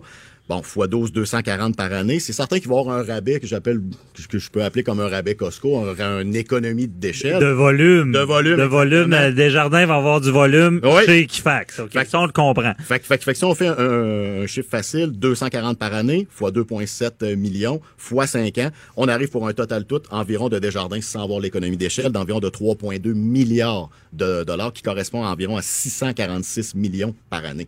OK, donc c'est des coûts pour Desjardins Exactement, c'est des faramineux de milliards, d'au-delà de 3 milliards Exactement. pour réparer tout ça. Là. Ouais, puis euh, faut pas oublier une chose que c'est une protection de 5 ans. C'est très bon pour Desjardins, c'est excellent, c'est excellent. 2,7 millions de personnes, c'est énormément de gens. Quand on parle sur le site que je, je suis allé voir rapidement, euh, il y a quand même 4,3 millions de membres par, au particulier avec en- Ouais. environ 300 000 entreprises. Fait qu'on est plus qu'à 50% des gens qui sont fait usurper leur identité. Donc euh, oui, c'est des coûts euh, extraordinaires qui évidemment n'étaient pas Ouais. prévus dans le. Mais Mathieu, de là part la brillante idée. Oui. Je vais payer à l'externe, pourquoi pas régler le problème? Et voilà, c'est sûr que tant qu'à payer l'interne. euh, 646 millions par année, aussi bien développer un produit à l'interne qui va faire en, en sorte que sont en mode sédu- séduction avec leurs euh, avec leurs membres, c'est normal. Il faut il faut vraiment qu'ils arrivent avec une solution pour protéger leurs membres. Puis il faut quand même souligner, c'est tout à l'honneur de M. Cormier et son équipe, qui ont quand même développé en un mois euh, quand même, euh, trouver l'équipe, l'équipe pour le faire, la recherche, l'implantation, euh, les tests, tout ça en un mois, c'est vraiment faramineux, c'est vraiment incroyable comme. Et ça euh, coûte moins cher, là. ben, en fait, c'est que ça coûtera rien pour les membres. Ça coûte rien. Mais je veux dire, pour Desjardins, là. Oui, effectivement, c'est certain qu'il y, a une, qu'il y a- qu'il y a une économie parce que de toute façon, les chiffres que je vous ai dit tantôt, ils n'ont pas le choix de le payer pour le prochain 5 ans. Donc, vu que c'est des chiffres extraordinaires, on, comme je disais, tout près de 650 millions par année, ben, t'es bien mieux d'investir à l'interne. Puis, à ça- puis ensuite de ça, ben, comme on dit, la vague va passer du 3,2 milliards dans 5 ans. Puis ensuite de ça, ben, le système va toujours rester là pour les membres de Desjardins. Donc, c'est certain. C'était un peu prévisible, à mon avis. J'ai eu quand même beaucoup d'expérience de 12 ans de banque, mais c'était prévisible un peu que vraiment, c'est un système à l'interne comme ça se fait. Puis moi, je trouve ça vraiment incroyable au, au- au niveau de la rapidité. Je comprends pour les gens qui se sont fait euh, Mhm. prendre là-dedans, c'est toujours long, mais de virer un gros bateau comme ça puis d'arriver avec un produit qui a été annoncé, qui a été testé, à mon avis, ça va être Mais d'après toi, est-ce que, puis on va en parler tout à l'heure à Richard Thibault euh, avec la gestion de crise, euh, est-ce que on est en présence d'un mal pour un bien du style Tinelol, comme je disais tout à l'heure? Est-ce que euh, on- cette façon de faire-là va s'étendre aux autres banques? De dire, à l'interne, on protège vos données parce que c'est une réalité. C'est une réalité, mais il faut pas oublier une chose, que quand même, les, les institutions financières ont quand même un certain droit de regard sur leur base de C'est sûr que là, Desjardins, il fallait vraiment qu'ils mettent au grand jour devant les médias, on a fait un produit, ça va vous sécuriser. Mais si on parle des autres institutions financières, euh, c'est certain qu'à l'interne, il y a quand même des protections de données qui sont faites. Puis vous parliez tantôt, exemple, d'un accident d'avion qui est arrivé, puis bon, ben là, la sécurité à l'interne va tout repartir et tout. Dans Mhm. les banques, ça a fait la même affaire. faut voir quand même le côté, j'ose pas dire positif, mais quand même... Ben, le mal pour le bien, mal- mais je te pose la question, Mathieu, tu as de l'expérience dans les banques. Je Oui. nommerai pas le compétiteur pour lequel tu as travaillé, mais tu es le compétiteur. Oui. Desjardins, excuse, sur le coup, ha, il, t'sais, il- il- il s'est fait à voir. Je suis content que ça soit pas mon institution, OK? Et là, tu le vois réagir, puis tu te dis, hey, il met un, un système en place pour protéger ses clients, pour réagir. Ça te donne pas le goût de faire la même chose à ton institution? Je suis convaincu que c'est euh, l'aspect vraiment là, de marketing et de déploiement à, à grande échelle de Desjardins va avoir une répercussion directe sur les autres institutions financières, des grandes banques et des petites banques canadiennes, parce que c'est certain qu'eux autres, ils vont utiliser ce marketing-là pour pas que les gens pensent que c'est uniquement Desjardins qui possède cette façon de faire-là au niveau des protections des données des gens. Ouais, mais est-ce que tu serais surpris? euh, on voit ça, là, bon, euh, telle banque sort, bon, on peut, hey, les- j'ai mon chèque, je prends une photo, clique, puis là, c'est telle banque qui a ça au début. Mais pas longtemps après, là, toutes les banques là, là sinon, Oui. euh, ils sont Oui. pas dans le game, comme on dit. Désolé pour les anglicismes. Est-ce que dans ce cas-là, une autre banque sera pas dans le game de ne pas offrir à l'interne un, un système de protection aussi efficace que ce qu'Equifax? Je suis tout, je suis tout à fait d'accord avec vous. Oui, c'est sûr qu'à mon avis, à moi, ils vont, ils vont développer à l'interne le même façon de faire au niveau de la protection. Puis avant, on ne c'est pas qu'on a- on le disait à grand déploiement. Tout le monde pensait d'emblée, on est une banque, on n'est pas une petite shop sur le bord de la rue. Les, les, les renseignements sont bien euh, protégés, cannés, bon, ainsi de suite. Mais il reste que oui, je pense que là, dans les prochaines semaines, prochains mois, les autres institutions financières vont sortir avec la même protection, de moins au moins le, le déployer pour dire, nous, telle, euh, telle institution financière, on possède le même genre de protection de données. Puis dites-vous que tous nos clients, c'est important et que tous nos renseignements sont protégés. Et Mathieu, en tant que banquier, là, Oui. Oui. vol de données, est-ce que c'est important ou pas? Est-ce que c'est, ça fait partie de votre réalité quotidienne? Je peux dire que oui, euh, de façon quotidienne, oui, on en voit quand même beaucoup d'usurpations d'identité, puis on en a vu avant Desjardins. Vous êtes un peu parano là-dessus aussi. là. C'est c'est certain parce que que- qu'est-ce qui nous fait un peu paranoïer, on se le cachera pas. Moi, je l'ai vécu puis je parle personnellement. C'est tout ce qui est maintenant les applications en ligne. Tu peux ouvrir un compte en ligne, tu peux faire des cartes de crédit en ligne. Tout Mhm. ce qui a fait le en ligne a fait que oui, il faut que tu te présentes quand même dans l'institution financière pour te pour t'identifier, mais faire des fausses cartes, faire des si. Malheureusement, aucune institution financière est à l'abri de ça. Mais c'est sûr que tout a retardé, par exemple. Euh, tout ça a fait vraiment un nombre de chocs sur toutes les institutions financières, pas juste les institutions financières, tous les financiers, les crédits. J'ai beaucoup de contacts aussi dans les voitures. Normalement, une approbation de voiture, ça sortait en 4, 5, 6 heures. Maintenant, ça peut aller jusqu'à 48. Parce, OK. que, parce que maintenant, tout est bloqué à Equifax. Parce qu'avant, ça sortait un OP automatique, une approbation automatique. Mais là, tout tout bloque sur Equifax parce que pourquoi la personne tout d'un coup s'ajoute un char de 40 000 Ouais, mais qu'est-ce qui s'est passé? Mhm. fait, que, fait que là ils font ils font beaucoup de recherches à l'interne OK. fait que, fait que oui l'onde méfiance choc, ben oui, collective oui, oui. Ah, qui s'est oui, installée. Ouais. Puis euh, si je peux déborder un peu, c'est certain que les gens aussi ont affaire aussi quand même à faire attention à leurs propres données aussi. On a vu Desjardins, c'est arrivé à l'interne, malheureusement avec un avec un employé à l'interne, mais les gens, les particuliers comme vous et moi, on a aussi un devoir de protéger aussi nos informations personnelles. Ça c'est vraiment Ouais, important. Puis la fraude typique dans ce temps-ci, ben c'est des euh, c'est des euh, voyons, c'est des messages textes qu'on Mhm. reçoit, on clique sur quelque chose. Dites-vous une chose, tant mieux d'avoir le micro aujourd'hui, je suis bien content pour le dire. Ouais. N'acceptez jamais, ne cliquez jamais sur un message texte pour dire l'Agence du revenu, Revenu Québec ou votre institution financière a perdu des données. On aimerait ça que vous cliquez là-dessus pour mettre à jour vos données. Dites-vous une chose, là, jamais. En cas de doute, il y a toujours un numéro, un 800 en arrière de la carte de débit ou votre carte de crédit. En, en cas de doute, puis vous pensez que ça avait de l'air vrai, appelez. C'est c'est- c'est- c'est- c'est vraiment le commitment que je donne aux gens. Ouais, c'est ça, ben, c'est un bon conseil parce que informez-vous. Mais euh, vite comme ça, là, on Oui. finit. Mais est-ce que euh, est-ce que c'est déjà allé jusqu'à euh, un fraudeur ait réussi à répondre à se, se, se substituer à la banque lorsqu'on appelle? Ça veut dire qu'il faut, faut pas appeler dans le numéro qu'il y a dans le, y a dans le message. Hey, non c'est exactement ce que vous venez de la- dire la phrase clé. N'appelez jamais sur le numéro qu'ils vont vous donner, là, 1 800 quelque chose. C'est, c'est impossible. Dites-vous une chose, c'est en appelant là, vous venez d'ouvrir une porte en, en voulant dire les fraudeurs sont. Ben, c'est qu'il va répondre, puis il va dire je suis la banque Et telle. voilà. Bon, donc mais, allez ça sur. paraît, mais ça paraît banal. Ouais. Mais je vous dis qu'il y a plusieurs gens qui l'ont fait. Ah non, mais on se fait tout avoir, ça va trop vite. Euh, merci beaucoup, Mathieu Fortier. On va se retrouver cet été. Tu vas nous faire des chroniques euh, financières parce que c'est important le financier de nos jours. Je te souhaite une belle journée. Bye bye. Merci, madame. Avocat à la barre. Alors, je procède à la lecture du verdict. Avec François-David Bernier. Les meilleures plaidoiries que vous entendrez. Cube Radio. Bon, on va continuer la discussion euh, au, au sujet de vol de données. Écoutez, je je veux pas vous énerver avec ce sujet-là, mais c'est de l'heure. Il y a beaucoup de questions qui se posent. Euh, vous avez entendu un peu plus tôt euh, Mathieu Fortier qui nous dit, bon, Desjardins réagit disant, bon, Equifax nous aide, c'est assez compliqué, ça va leur coûter cher à Desjardins faire affaire avec Equifax. Donc, pourquoi pas avoir un système à l'interne de régler le problème et comme Mathieu Fortier disait, est-ce que c'est une nouvelle ère des banques de dire maintenant, OK, on protège également vos données pour pas que ça arrive comme chez Desjardins? Et je suis avec Richard Thibault de RTCOM, gestion de crise. Euh, s- euh, salut. Et, Allô, François. et euh, on veut l'aspect crise, là, parce Bon, qu'on s'était par- parlé la semaine dernière de Tylenol. Tylenol, Tylenol. Chicago, Bon. les pilules, le qui avait réglé un problème, Absolument. avait tourné quelque chose, À mal pour un bien. Est-ce qu'on est en présence de ça pour des jardins? Écoute, faut se rappeler, puis euh, la première émission qu'on a faite ensemble, tu te souviendras, on a parlé de Desjardins. Mhm. Et on avait réalisé ensemble que la crise n'est pas nécessairement si bien gérée du départ. D'abord, premièrement, au niveau du risque, le risque avait été mal identifié, a été mal géré. On savait que ça pouvait arriver. Il y a 35% des cas où le vol se fait de l'interne. Et quand il a pris la parole, M. Cormier, ben, il nous a annoncé que désormais, ça pourrait plus arriver parce qu'on on avait pris des mesures pour empêcher ça. Mais la question, c'est pourquoi est-ce qu'on l'a pas fait avant?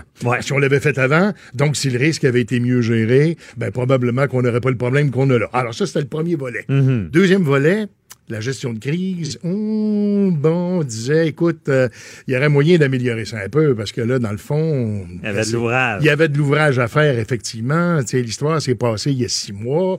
Ils sont rendus où exactement à nous donner aujourd'hui? Pourquoi est-ce que ça a été si long? On a essayé de mettre ça sur le dos de la police. Ça n'a pas marché. Après ça, ça a été Equifax. Ça n'a pas marché. Alors là, on se disait, oups, plus ça allait, moins ça allait bien. Et le troisième volet, c'était la communication de crise où on doit informer, rassurer, montrer qu'on est en contrôle. Puis on avait un peu l'impression qu'à toutes les fois que Desjardins sortait publiquement pour commenter son dossier, eh ben, euh, on réalisait qu'il était de moins en moins en contrôle. Alors, on se sentait pas tellement rassuré, hein. Non, puis je pense que tu avais déjà critiqué parce que c'est quoi son le, le- le big boss là? C'est Monsieur Cormier. Monsieur Cormier ne sortait pas au début. Là, il sort Ben, beaucoup là. Ben là, euh, oui, parce qu'ils ont Moi, repris de ta chronique. Ils ont repris de l'assurance. Peut-être, François, écoute, une aussi bonne émission que la tienne, tout le monde a avantage de l'écouter, alors pourquoi pas lui? Mais euh, cela dit, euh, moi, j'ai l'impression que de crise d'image, parce qu'il y avait une crise d'image au point de départ, Ouais. j'ai l'impression que c'est devenu une crise de confiance. Ouais. Et là, tu sais comme moi que la confiance, c'est le bien le plus précieux d'une institution financière. Si tu n'as pas confiance dans ton institution financière, tu iras pas y donner ton argent. hein? Non. Alors, tu vois qu'on a un sacré problème. Et là, je pense que autant où jusqu'à maintenant la crise n'était pas bien gérée, moi, je pense qu'il faut qu'on salue deux initiatives de Desjardins. La première, celle dont tu viens de parler avec ton invité précédent, je pense que faut comprendre que leur objectif, c'est même d'aller plus loin qu'Equifax. Parce que Equifax vont, comment je te dirais bien, Equifax vont être capables de, d'identifier une fraude potentielle, puis t'en prévenir, mais ils font rien après ça. là. C'est toi, là, comme, comme victime, qui est obligé de tout faire. Ouais. Tandis que Desjardins, ce qu'ils proposent, c'est pas ça.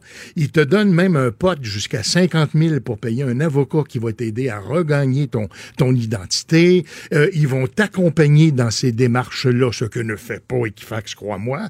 Et de surcroît, ils vont étendre l'ensemble de cette, pré- de cette protection-là, non seulement à ceux qui ont été victimes de fraude, mais à l'ensemble de tous les clients de Desjardins.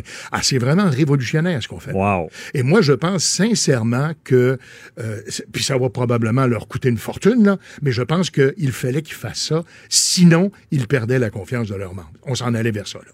C'est- Il n'y avait pas le choix. Mais Ils n'avaient pas le choix, puis ce qu'ils ont fait, moi, je pense qu'il faut qu'on lève notre chapeau. C'est un pas dans la bonne direction. La deuxième chose qu'ils ont fait. Mais je, je veux t'entendre sur quelque Oui, chose. Est-ce que en stratégie, on se pose cette question-là, qu'est-ce qu'on fait euh, et, et que c'est arrivé cette solution-là parce que excusez quand on y pense comme ça, on dit ben voyons, mais pourquoi vous n'y avez pas Ben, pensé non, avant? ben, c'est Mais sûr. ça doit être un processus, dire comment on réagit pour regagner cette confiance-là. Ben, c'est effectivement, moi, je pense, le sens de tout le débat qu'il y a eu à l'intérieur de Desjardins. Mhm. C'est pas juste de se dire, on va te sauver de l'argent, va te coûter moins cher, qu'est-ce qu'on devrait faire? J'ai l'impression que c'était pas ça, la considération.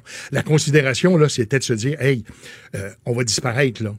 Les gens ont plus confiance en nous. Là. Il faut vraiment qu'on trouve quelque chose de révolutionnaire. Ben, c'est ça. Ce qu'ils ont fait. Puis le, le gars qui a pensé à ça, il doit avoir une promotion. J'espère. Parce que confiance, ça va bien. Révolution du marché. Ah non. Euh, et peut-être des profits liés à ça parce qu'ils peuvent offrir des services. Raison. Et ça coûte moins cher, ce qu'on a entendu de Mathieu Fortier. là. Ouais, mais je suis pas sûr que ça coûte sûr. moins cher. Parce OK. qu'on ajoute en plus les. Je veux pas dire que les avocats coûtent cher, mais tiens, on va payer Ben, en plus les frais d'avocat. ils coûtent cher. On va. Alors donc, c'est tout ça ensemble, François, qui fait que finalement, j'ai l'impression que c'est un programme qui va coûter assez cher, mais que Desjardins était prêt à le faire pour sauver sa réputation, sauver la confiance de ses membres. Mais ils vont plus loin que ça. Mhm. Ah ouais? Ils sont allés à Ottawa cette semaine. Oui. Et là, tu Conseil sais, de la sécurité publique, ils c'est ont sérieux. là. demandé, ce qu'ils ont demandé des jardins, ils ont ils se sont expliqués, puis ils ont dit que c'est épouvantable, puis on comprend très bien que les gens sont très inquiets, puis il faut les rassurer, puis leur donner la chance de comprendre ce qui se passe. On va les accompagner, on va les protéger. Mais ils ont dit, peut-être qu'il serait temps, comme gouvernement ou comme État, qu'on revoie nos lois aussi. Parce que peut-être que l'encadrement légal à la protection des renseignements personnels des gens, peut-être qu'on est un peu en retard par rapport à ailleurs. Et effectivement, fais le tour, là. Amuse-toi là, à te promener sur Internet, vois ce que d'autres pays sont en mesure d'offrir. Et tu vas voir qu'au Canada, là, on est très en retard. Ah ouais. C'est des euh, amendes euh, ridicules qu'on donne aux institutions financières quand euh, il y a des fuites de renseignements personnels. C'est à peu près pas encadré. N'importe qui peut faire n'importe quoi. N'importe qui est capable d'aller chercher n'importe quel renseignement. D'ailleurs, chez Desjardins, faut quand même se le dire, j'ai fait ma petite enquête à un moment donné parce que tu dis, nos renseignements personnels, euh, c'est quoi exactement? Bien, semble-t-il, les conseillers financiers, là, quand ils te parlent, là, euh, faut pas que tu leur donnes trop d'informations pour qu'ils ça dans ton dossier. Tu as eu un nouveau bébé, tu as fait un voyage. Ils prennent des notes. Ah, ben oui, parce qu'il y a des raisons de marketing en arrière de ça. Ouais. Un nouveau bébé, ben peut-être qu'on va te vendre des assurances, peut-être qu'on va te vendre un régime d'épargnitude, peut-être qu'on Mhm. comprends-tu? Alors donc, il y a des. Alors, jusqu'où on est allé pour collecter de ces informations-là? Est-ce qu'on devrait pas, de par notre régime de loi, encadrer ça, cette histoire-là? Est-ce que vraiment toutes les organisations qui existent, qui vont chercher des renseignements personnels, est-ce qu'on peut tolérer ça, qui vont chercher à peu près n'importe quoi sans nous demander notre permission? Et puis, quand ils ne les protègent pas adéquatement, est-ce qu'on ne devrait pas relever le niveau des amendes? Je t'amène à un point. Puis je regarde l'idée, je trouve ça très intéressant parce que pe- petite échelle, on, par- on, on parle des courriels, des pourriels. Oui, ben oui. Une loi est intervenue parce que c'était déraillé un petit Mais peu. pour Mais l'impact, non. Ça, on en Honnêtement, parle. là, je peux te le dire, moi, je reçois autant de pourriels que je recevais avant. Il y, a- il y a même, rappelle-toi aussi, c'était l'autre, l'autre outil là, que le gouvernement avait mis sur pied où tu pouvais donner ton numéro de téléphone pour Mhm. Ouais. empêcher les, les vendeurs, les pédaleurs là, de, pas appeler. Puis finalement, ils t'appellent Mais pas. on en reparlera. Mais côté gestion de crise, je comprends ton propos. C'est que déjà, moi, je trouve ça intéressant parce que souvent, on veut chialer, mais je trouve ça positif. Ben, ça on, met, on met en place un système qui peut révolutionner un peu les banques Voilà. côté protection de données. Voilà. Et Ensuite de ça, à t'entendre, c'est qu'en plus, on prend le bâton de pèlerin en Voilà. étant le défenseur des Voilà. droits, voulant changer ce système-là. Et pour te montrer jusqu'à quel point on est en retard. OK. Te rappelles-tu du fameux dossier de Facebook qui avait donné des informations confidentielles à une entreprise britannique qui avait utilisé les informations confidentielles Oui. de Facebook dans des, à un dessin électoraliste? hein? On avait identifié Mhm. les clientèles électorales et tout ça. Il y a eu une commission aux États-Unis qui euh, régule ce secteur-là, qui a euh, reconnu euh, Facebook coupable et qui lui a imposé, puis là, t'es bien assis, une amende de 5 milliards de dollars. C'est pas un ticket de stationnement. Oh, c'est pas une ticket de stationnement. Alors, on prend ça au sérieux. Là. Ça, ça veut dire que la prochaine fois que Facebook va penser disséminer comme ça, puis vendre nos informations à nous, là, à d'autres personnes ou à d'autres groupes, là, on va y penser deux fois.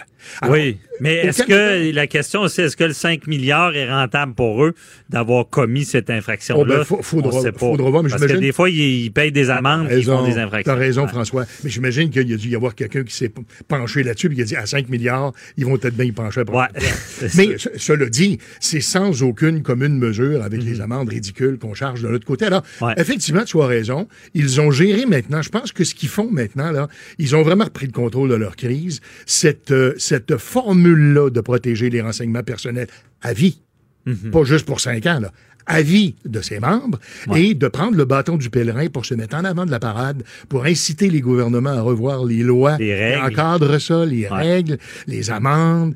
Euh, mon Dieu Seigneur, je pense que là, là, on commence à jaser. Oui, c'est c'est vraiment euh, une, une bonne euh, façon de faire. Donc, toi, tu donnes une note, là. Ah ben écoute, autant où j'étais découragé la première fois qu'on s'en est parlé, je te dirais que maintenant le dossier a évolué dans le bon sens.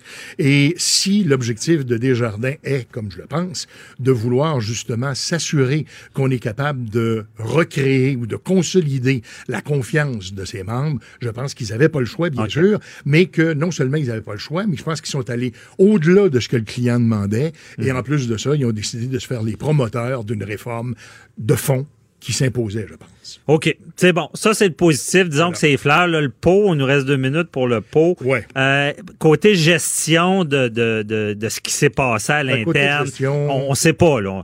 Pourquoi il y a eu un excès? Est-ce qu'il a vendu les données vraiment? il y a plein de Est-ce choses. que qu'est-ce qui se passe avec l'enquête? Est-ce que est-ce que, Richard, est-ce qu'ils doivent s'impliquer Moi, là-dedans médiatiquement a- je, je comprends très bien qu'il y a une enquête qui est en cours, puis on peut pas pousser dans le dos de la police plus que ça, puis je comprends rien. Moi, ce qui m'étonne surtout, c'est la chose suivante. Habituellement, puis tu sais comment ça fonctionne, François, quand Mm-hmm. un employé commet un geste dans l'exercice de ses fonctions qui entraîne une responsabilité civile ou criminelle, ce qu'on va faire, c'est qu'on va le suspendre avec ou sans salaire en attendant la fin de l'enquête, puis là, on va décider de son sort à la fin de l'enquête. Oui. Ben, curieusement, ce gars-là, là, il n'a pas été condamné, il n'a pas été accusé de rien. Ah. Euh, on ne sait pas où s'est rendue l'enquête, on ne sait pas ce qui se passe, mais il a été renvoyé, il a été congédié, ce gars-là. Alors, est-ce que Desjardins sait des choses qu'ils n'ont pas dites? Est-ce qu'on veut protéger d'autres? Est-ce qu'il y a d'autres mondes de, de, de, de- de- d'impliqués dans cette histoire-là? Est-ce que, tu sais, je sais Ouais, pas, je veux dire, je- mais je peux pas m'empêcher de me poser des questions. Je comprends qu'il y a une enquête policière en cours, puis il faut donner aux policiers le temps qu'il faut, mais là, ça fait au moins six mois que c'est arrivé, cette histoire-là. Là. Puis on sait tous que nos informations, on a lu, euh, entre autres, dans les journaux euh, de Québec et de Montréal, on a lu là, des articles Ouais. qui m'ont fait peur. Moi, Ça là, fait peur. Ah, Mais- Quand tu lis ça, puis tu dis, c'est rendu où mes données? Qui va utiliser ça? Va faire quoi Ouais. avec? Bon, disons que c'est- bien dit, euh, ça nous fait peur, on est dans l'insécurité. Peut-être que justement, dans cette gestion de crise-là, il devrait avoir des démarches à savoir qu'est-ce qui s'est passé, où sont rendues nos données, est-ce qu'ils peuvent nous rassurer des jardins là-dessus? Euh, à Je pense que suivre. ça va être important de le faire. Et tous ces, tous ces, tous ces renseignements-là, tu en conviendras, François, ont contribué à miner la confiance qu'on a envers Desjardins. Alors, tant mieux là, s'ils ont décidé de, de, de, de, de, s'impliquer, là, puis de vraiment là, de prendre le problème à bras le corps. Et je pense que les deux mesures dont on parlait au début de notre entrevue, là, euh, je pense que ça va contribuer à s'en venir dans le bon sens. Et je leur lève mon chapeau. Là. Mhm. on, on va voir la suite des choses maintenant. Ouais, mais c'est ça la suite. Puis il nous reste quand même un peu de temps, parce qu'après ça, c'est les, euh, questions du public. Euh, mais euh, justement, dans, dans le à, savoir qu'il a pas eu, on a renvoyé cette personne-là directement. C'est ça, il faut. En ce moment, ils veulent pas donner d'informations parce qu'ils ils se rabattent sur l'enquête criminelle? Ouais, ben en fait, c'est un peu ça, c'est qu'ils disent bon ben il y a une enquête qui est en cours, puis pour ne pas, euh, enfin pour ne pas risquer de compromettre l'enquête, on ne donnera pas des informations qui pourraient euh, compromettre le travail Ouais. des policiers. Puis je pense que c'est c'est normal, puis on fait toujours ça, ce genre de choses là. Mais y a- y a-tu moyen en communication? OK, on comprend, il y a une enquête criminelle, mais il y aurait y a-tu moyen quand même de faire un suivi large sur un peu ce qui se passe pour de rassurer? Dans, dans ce cas-là, y aurait-tu moyen de rassurer ou pas? Écoute, euh, tu vois, euh, on parlait de la nouvelle qui est sortie où on s'est servi du ce qu'on appelle le dark web. On a Ouais. une impression là, de, de. J'ai su que, que c'était Dark Web avait une là. bonne partie de positif. Ouais, c'est ça. Le Dark comme Dark Vader, Dark le méchant. Vader. Mais c'est Ouais. un peu l'impression qu'on a. Mais l'impression qu'on a, c'est que nos renseignements sont rendus en de très mauvaises mains. Alors donc, je veux dire, la crainte, elle est créée. On n'a pas personne qui va répondre à nos informations pour le moment parce que l'enquête est en cours. Sauf que je pense qu'on peut tous souhaiter, puis je comprends qu'il faut laisser la police travailler, mais je pense qu'on devrait tous souhaiter que très rapidement, on soit mis au fait de ce qui se passe, de ce qui s'est passé, de l'ampleur réelle du euh, de la fraude qui a été commise. Euh, c'est bon de savoir que Desjardins va nous protéger, mais bon, il en demeure pas moins que Mhm. la vie continue. Là, il y a des gens, il y a des économies d'une vie là, que des gens, par exemple, je voyais des entrevues avec des gens qui vont prendre leur retraite, euh, des gens qui ont très peur de ce qui peut arriver dans cinq ans, dans dix ans. On leur annonce annonce plein de choses qui pourraient se produire. Alors donc, on est inquiet et je pense que euh, de procéder rapidement avec cette enquête-là, d'être informé et que rapidement il y ait des accusations de portée puis des procès qui suivent, je pense Ouais. que ça va contribuer à fermer la boucle. Puis c'est ça, on est inquiet, mais d'un autre côté, cette nouvelle-là, comme tu l'as bien dit, vient dire, vous êtes inquiet, mais on va régler vo- votre problème, on va vous protéger. En attendant, on va vous protéger. C'est bon. Merci Richard Thibault de Merci. RTCOM. Euh, euh, bonne journée. La même Restez chose, là. semaine. On se Merci. reparle la semaine Ouais, prochaine. on se reparle la semaine prochaine. Restez là, on répond à vos questions avec Maître Boyle. De 9 à 11, vous écoutez Avocat à la barre. Bon, vos questions du public, on vous rappelle toujours de poser vos questions euh, à 187 Cube Radio, facile à, à retenir, et également d'écrire sur le Facebook, euh, parce que, bon, on, on aime vous lire. Et Joannie Henry qui est avec nous. Bonjour, Joannie. Bonjour. Euh, Est-ce que... euh, on- quelle question on a reçue aujourd'hui, la première? Euh, on a beaucoup de questions. Est-ce que vous voulez que je commence avec la plus difficile ou la plus facile? Et Maître Boily, c'est, je vous Ah, donne le moi, choix. Je suis, Mais- comme le, je suis comme le frappeur au baseball. Allons-y, la plus difficile. Prends- On va le lanceur qui est là. Ben, c'est Stéphanie aujourd'hui euh, qui nous a texté avec sa question la plus difficile. Elle dit Bonjour, Maître Bernier. J'ai cru comprendre que la loi 21 se trouvant contestée actuellement devant les tribunaux, ou plus précisément, on conteste son application durant les, euh, les procédures judiciaires. Le procureur général doit donc défendre la position du gouvernement. Comment exactement, dans ce cas, a été choisi le procureur? Oh, bonne question. Pour dire comment est choisi le procureur et c'est qui le procureur général, puis comment ça marche cette poutine-là, Maître Boily va répondre. Mais avant, Maître Boily, je vous mets en garde. C'est un sujet chaud, la religion. Soyez prudents. Quoi Effectivement, il faut être prudent, puis il faut surtout comprendre quel est le rôle du procureur général. Vous savez, euh, la ministre Sonia Lebel, que vous avez eu ici d'ailleurs en entrevue, euh, elle a déjà expliqué son rôle. Elle est, elle, elle est avocate elle est l'avocate du gouvernement également. Donc, elle, elle est pas juste ministre, mais elle représente le gouvernement. C'est la même chose qu'on a vécu à Ottawa avec le- la petite vie de Judy. Là. on, on en avait parlé. Donc, ils ont une double, une double fonction. D'ailleurs, elle est toujours membre du barreau parce que c'est la seule ministre qui est obligée d'être membre de, l'ordre professionnel du barreau si elle, si elle veut être procureur général. Elle pourrait être ministre de la Justice, mais pas procureur général parce que pour être procureur général, ben, il faut d'abord être procureur. C'est ça. Et vu que les deux fonctions sont combinées, ça reste une mère. ben exactement. Et puis il faut être membre du barreau, donc c'est la raison pour laquelle elle, elle est toujours. Donc euh, elle est procureure générale, mais c'est pas elle qui va aller plaider ça. Manifestement, il y a un bureau des procureurs généraux, on appelle ça le bureau des plaideurs du gouvernement du Québec qui regroupe de, de très bons plaideurs d'ailleurs que je connais et puis euh, qui vont possiblement représenter le gouvernement mais dans Mais, les- Maître Boily, c'est un peu l'équivalent du DPCP en criminel. Exact. Mais là, en civil. Au niveau civil, il y a des constitutionnalistes là-dedans, il y a toutes sortes de bons avocats qui sont spécialistes dans leur domaine. Sauf que dans un dossier comme celui-là, il est pas rare que le gouvernement fasse affaire avec les bureaux privés, puisqu'il s'agit, de- bon ben enfin souvent on veut pas un d'avoir de conflit, puis deux, on veut être certain que le, le- le spécialiste en question va être celui qui va mieux représenter le procureur général. Donc, il n'est pas impossible que dans ce dossier-là, il y ait des mandats privés qui soient donnés.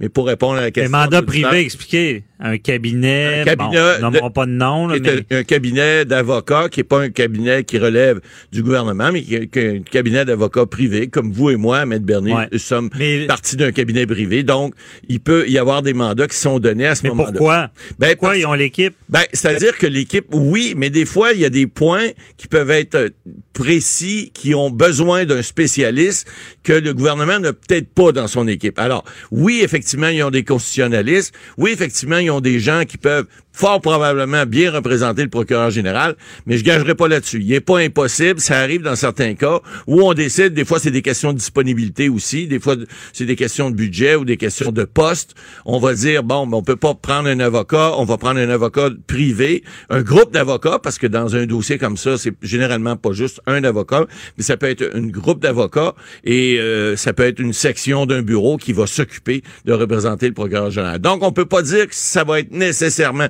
Chose qu'on sait, ça sera pas la procureure générale, parce qu'elle a pas le temps de faire ça, elle doit chafouetter, puis elle est ministre de la Justice. Mais il peut y avoir effectivement des avocats privés ou des avocats du bureau des plaideurs du gouvernement qui vont représenter le Et là, gouvernement. la question, comment on choisit cette personne-là? Bon. Ah ben là, évidemment, ça c'est un Ou choix. ces personnes-là. Ben, c'est-à-dire que c'est ça. Il y a une direction à la, au, au- au directeur des, des- des- des- enfin, au bureau des plaideurs. Il, y a, il y a un directeur, il y a, il y a des gens qui vont décider, puis effectivement, ils vont avec les compétences, puis en espérant qu'ils vont aller chercher les meilleures compétences pour représenter les intérêts du gouvernement, parce qu'évidemment, le gouvernement, c'est le peuple, ben, c'est les intérêts du peuple. Alors, ça prend quelqu'un qui va bien représenter le peuple et le gouvernement. Mais donc, on choisit par comité quelqu'un qu'on sent qui va, qui va vraiment amener la cause où est-ce qu'on veut. Parce que euh, en ce moment, et puis on prend nos- notre meilleur, euh, notre meilleur Ben oui, ben actif, écoutez, là, parce que euh, on veut, dans cette requête-là, faut pas oublier, on veut suspendre la loi à fait. en, en attendant. Mais vous savez, vous prenez le meilleur des avocats, ça donne pas plus de droits. Un avocat est un, un plaideur, passez-moi l'expression, le meilleur avocat, il est là pour mâcher euh, le, le droit, mâcher les faits, mais il inventera pas le droit puis il inventera pas les faits. Il va prendre les faits et le droit tels qu'ils sont, puis il va le soumettre à la cour, à la justice, pour que la cour rende une décision en fonction du droit applicable. Alors, le meilleur des avocats va pas nécessairement faire gagner une cause. Il va peut-être aider à ne pas la perdre. Il va peut-être aider à faire, euh, à faire, si on veut, valoir les intérêts, par exemple, dans ce cas-ci du gouvernement. Mais ça ne veut pas dire que le gouvernement va avoir raison en bout de ligne. Écoutez, c'est un dossier qui va se rendre nécessairement en Cour suprême. Alors, on va avoir le temps de s'en reparler en masse. Bon, parfait, ça répond à la question. Avant d'aller à la prochaine question, excusez, je- on vient de me donner une nouvelle de dernière heure. El Chapo condamné à la prison à vie. Bon, on s'y attendait. Euh, c'est le trafiquant de drogue le plus connu de la planète. Euh, maintenant qui, qui on attendait la, la- la sentence et à New York, il est condamné à vie, de la prison à vie. Euh, c'est plus de 30 ans de prison. Euh, c'est pas surprenant. On verra si dans ce dossier-là, il y a des appels euh, où ça ira. Puis- Donc, euh, je voulais petite parenthèse. Ouais, mais et là- là-dessus, en fait, je pense que personne n'est surpris. Là. Si quelqu'un est condamné avec ces infractions-là, qu'il soit condamné à prison à vie, on lève pas notre chaise. Ben, au Canada, euh, peut-être qu'il y aurait eu moins. Non, non, je fais pas de. Parce qu'aux États-Unis, c'est Oui. assez euh, très très expéditif, des fois plus sévère, mais on s'entend que c'est un, un trafiquant notoire et une fois que la preuve est admise. On n'était euh, pas là au on- procès, mais enfin. On n'est pas surpris de ça. Euh, Joanie, euh, deuxième question. On a Normand de Sorel-Tracy qui nous a écrit au 187 Cube Radio. Il dit que la SQDC, bon, vend, du cannabis depuis quelques mois, mais on voit pas de publicité nulle part, alors qu'on en voit plein pour la SAQ. Pourquoi? Oh mon Dieu. Parce que c'est de la boucane. Ben, ça, écoutez, là. Là, il y a le débat, est-ce que la boucane est pire que l'alcool? Bon. C'est drôle parce qu'une de mes filles me posait la même question il y a quelques mois ou semblable. Parce que là, on a un choix de société à faire. Écoutez, la SQDC, d'abord, première des choses, dans sa loi habilitante, la loi qui l'a fondée, là, qui a permis de faire ces sociétés-là, là, qui Ouais. vendent euh, du pot puis des produits dérivés, euh, il est interdit de faire de la publicité. Alors, ça règle le cas, là, ils n'ont pas le droit d'en faire. Ils Bon. peuvent pas en faire. Là où il y a un problème, c'est que, bon, on a vu sur le tabac, hein, il y a eu des, il y a eu un- une- une- peut-être une, escalade à un moment donné de, de, de, de diffusion des publicités sur le tabac, puis ils ont graduellement enlevé. Puis aujourd'hui, le tabac, d'abord, il est caché en arrêt des comptoirs. Deuxièmement, vous achetez un paquet de cigarettes, puis vous avez des signes de tête de mort dessus, puis des, des, des, des, des Mais- avertissements à ne plus finir. Mais Matt Boily, Escalade, vous avez été témoin de ça. Oui, avant, avant, il y avait des, Des- pancartes, Ah, il y a- players, players, euh, la course automobile, il y avait le de la tennis, pub partout. partout, c'était partout. Tous les organismes. Moi, j'ai, milité longtemps dans certaines euh, organisations sportives et culturelles. Et puis les cigarettiers étaient là, puis on était les premiers à les chercher. Pourquoi? Parce qu'ils ils voulaient eux autres montrer leurs produits. Puis les gens qui avaient besoin de sous, ben l'argent n'a pas d'odeur. Hein. Fait que des fois, on, on- bon, mais effectivement, les lois ont changé graduellement. Puis ils ont plus le droit de faire de la publicité. Non seulement ils ont plus le droit de faire de la publicité, mais ils doivent dénoncer leurs produits Alors, la question de, ce monsieur-là, de Sorel, est fort pertinente. Euh, euh, comment ça que la SAQ, elle, annonce ses produits? Fait pas juste les annoncer, fait de la promotion. Ils vont vous dire, bon, mais en fin de semaine, là, 10% de rabais, 15% 30 Et, et, ils s'annoncent, euh, euh, euh, je veux dire, à satiété.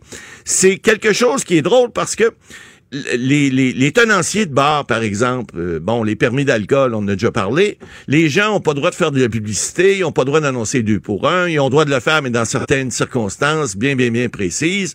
Euh, bon, ils ont pas le droit d'annoncer, par exemple, qu'ils ont des loteries vidéo, euh, ils ont pas le droit de faire de la promotion de ça, alors que Il y a des règles même pour les pancartes, c'est les, sur Ah, les terrasses. C'est partout, partout, partout. Il y a- ils sont surréglementés. Mais la SAQ, elle, a le droit de faire de la publicité. Euh, Puis on, on se dit, mais à quand les, les, les, les, les, les timbres sur les, les bouteilles vont, vont, vont apparaître ou dire que c'est dangereux pour la santé, l'alcool? Même chose pour la SQDC. Est-ce qu'on va voir quelque chose arriver, par exemple, où euh, les produits que vous allez acheter, il va y avoir une tête de mort dessus, comme sur les paquets de cigarettes? Je ne sais pas. Mais c'est une question qui se pose parce que si on dit, attention, avertissement, danger, vous devez pas fumer, vous devez pas euh, vous ruiner la santé, ben dites-moi pas que le pot, c'est bon pour la santé. Oui, il y a du pot médicinal, effectivement, pour certaines personnes, ça peut être intéressant, jusqu'à preuve du contraire, mais euh, on, on- on se comprend que l'alcool, c'est pas mieux c'est pas mieux que le pot. Pourtant, l'alcool, on fait de la publicité à tour de bras, passez-moi l'expression. Oui, mais Puis le pot, c'est pas une affaire de société, ça? Un petit verre, mettre bolé, une petite bière, Ah ouais, un petit ben, verre un petit de joint, vin. un petit joint, pareil, même chose. Ouais, ben Alors, moi, j'ai pas été éduqué de même. Je comprends, Moi, je comprends. moi, le joint, c'est mal, mais le petit, le, le petit verre de bière. Et voilà, comme la trop. petite cigarette à l'époque c'était le fun de fumer une petite clope puis de s'enrouler une. Alors que moi, j'ai été élevé aussi là-dedans. Euh, mon père me disait à l'âge de 13 ans, qu'est-ce que tu fais là? Je m'allumais une cigarette à table le dimanche soir. On était sept dans la famille, puis les six autres fumaient. Ben, j'ai dit, tout le monde fume, je vais fumer moi aussi. À l'époque, personne n'était conscientisé de ça. Aujourd'hui, on l'est. Alors, si on l'est pour la cigarette, pourquoi on l'est pas pour l'alcool? Puis, est-ce que le, le, le, le, le- le pot, finalement, la SQDC, va, va, va s'auto-réglementer pour dire, écoutez, on va vous mettre des étampes comme ces cigarettes, puis on va vous dire, là, ça, c'est pas bon pour votre santé, ne, ne n'y n'allez pas. Remarquez que dans la loi, il est prévu qu'on ne peut pas promouvoir l'usage du pot pour quelque nature que ce soit. Donc, c'est déjà ça de gagner dans cette loi-là. Mais la question que je me pose, puis que, que finalement que Normand nous pose, peut-être pas sans y avoir pensé, c'est mais à quand on va aviser euh, clairement les gens que c'est dangereux pour la santé, c'est pas bon, puis à quand on va le faire pour l'alcool? Puis une autre question, parce que ça sous-tend, le- euh, on nous parle de le SAQ. Bon, ben, pourquoi la SAQ, elle, annonce puis fait de la promotion des produits alors qu'elle devrait peut-être pas en faire? Ben, il y a une grosse question dessous, hein. Regardez ça, là. Et- et il y, a, des- il y a des revenus à, à- à faire, puis le gouvernement, quand il y a des revenus à faire, ben, ils sont un petit peu plus lousses sur la réglementation, puis c'est drôle. Les, les, les bars, les tenanciers, les restaurants peuvent pas faire de promotion là-dessus, ou ils peuvent en faire, mais c'est, on n'embarquera pas là-dessus, mais le Bernier, c'est assez compliqué. Ouais. Mais alors que la SAQ, elle, le, le Ben, the suivre. limit. Je pense, que c'est une, une affaire de société. Exact. que ça va changer. Avocat à la barre. Avec François-David Bernier. Des avocats qui jugent l'actualité tous les matins. La justice prédictive, la police prédictive. Euh, pour ceux qui ont vu le film de Steven Spielberg, Minority Report, qui avait Tom Cruise dans ce film-là, on, on était capable de, de trouver les criminels avant même qu'ils causent le crime. Donc, c'est très, très technologique, c'est cette justice-là. Et euh, il y a eu une réunion justement du G7. Puis il y a des avocats qui, qui bon, il y, a, il y a des avancées beaucoup en Europe. Euh, on dit là que euh, d'ici la fin de l'année 2019, euh, les robots juges seront une réalité en Europe. Des robots juges. Bon, on sait, je, je, je fais un rappel, on, va se servir beaucoup de l'intelligence artificielle en droit. Même des fois, on disait, est-ce que les avocats vont disparaître également? Je ne crois pas, mais cette intelligence-là euh, euh, virtuelle nous rend meilleurs. Parce que, tu sais, les recherches de jurisprudence, les avis juridiques, bon, souvent des gens qui travaillent là-dessus, maintenant, on va pouvoir peser sur le bouton puis avoir déjà, euh, bon, la, loi, la jurisprudence, mettre en nous aider à avoir un avis juridique. C'est sûr que je pense qu'il va falloir que les, avocats supervisent quand même ce qui sort de la machine, un peu comme les médecins, ils sont beaucoup aidés par la technologie, mais t'enlèves pas le médecin, même s'il va se servir de très, très technologique. Et euh, qui de mieux que Nicolas Samuel Baron Bernier pour en parler. Euh, il est notre spécialiste en justice, euh, ben, en justice, en, comment dire, sciences judiciaires. Bonjour Nicolas. Bonjour, ça va bien? Ça va très bien. Est-ce que, Nicolas, on, va parler de la police et de, de, la justice, mais je veux aller quand même tout de suite. Est-ce qu'on est rendu là d'avoir des juges robots? Ben, on est presque rendu là. En fait, il faut dire juste sur la, nouvelle qui est sortie, là, euh, c'est en Estonie que d'ici la fin de l'année, la nouvelle est sortie en mars. C'est le ministre de la mhm. Justice qui vraiment qui a mandaté quelqu'un de particulier, un informaticien, pour développer un algorithme, si vous voulez je vous expliquer c'est quoi, c'est moins compliqué qu'on pense, mhm. euh, qui va permettre de rendre des décisions, mais par exemple, petite créance, 7000, quand c'est moins de 7000 dollars, par exemple, des indemnités de licenciement euh, mhm. et des excès de vitesse. Donc, des choses, pas toujours simples, mais quand même plus simples. Le but étant de désengorger, de donner aux juges, on l'appelle aussi, on dit les robots, les, les titres sont sensationnels, les juges débarquent aux tribunaux, ça va être un juge numérique qui va... Mais c'est ça, c'est, disons, des bases de données qui sont compilées des big data, donc concernant la jurisprudence, des décisions qui ont été rendues sur plusieurs années dans des, des cas particuliers. Donc, c'est pas encore fait, c'est en train de se faire.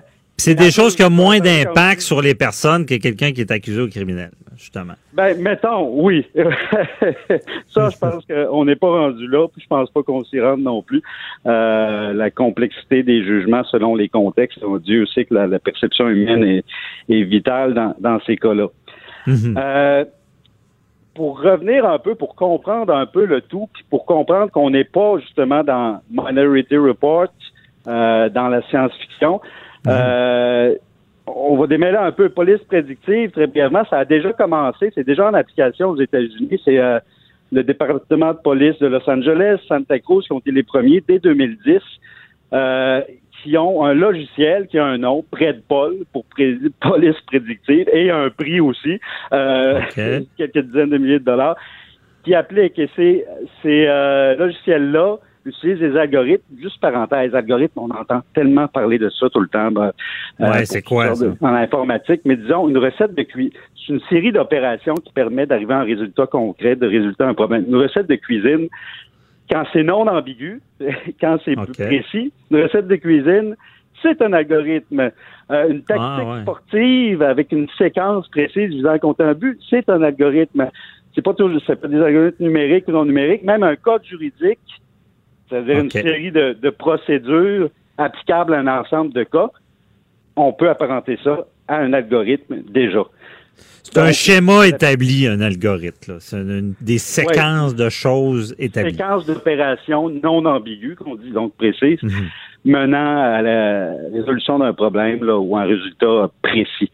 Dans le cas, juste brièvement, pour la police euh, préventive, ce qui est appliqué depuis 2010, ce logiciel-là, en fait, ce qu'il va analyser, c'est des données sur des dizaines d'années, dans le cas de Santa Cruz, 50 ans en arrière, 10 ans en arrière pour Los Angeles, c'est où et quand ont lieu tel crime? Mais tel crime précis, on parle souvent de vol de voiture, de cambriolage. Donc, mhm. ce, logiciel-là, la police regarde ça le matin, va sortir des hot points.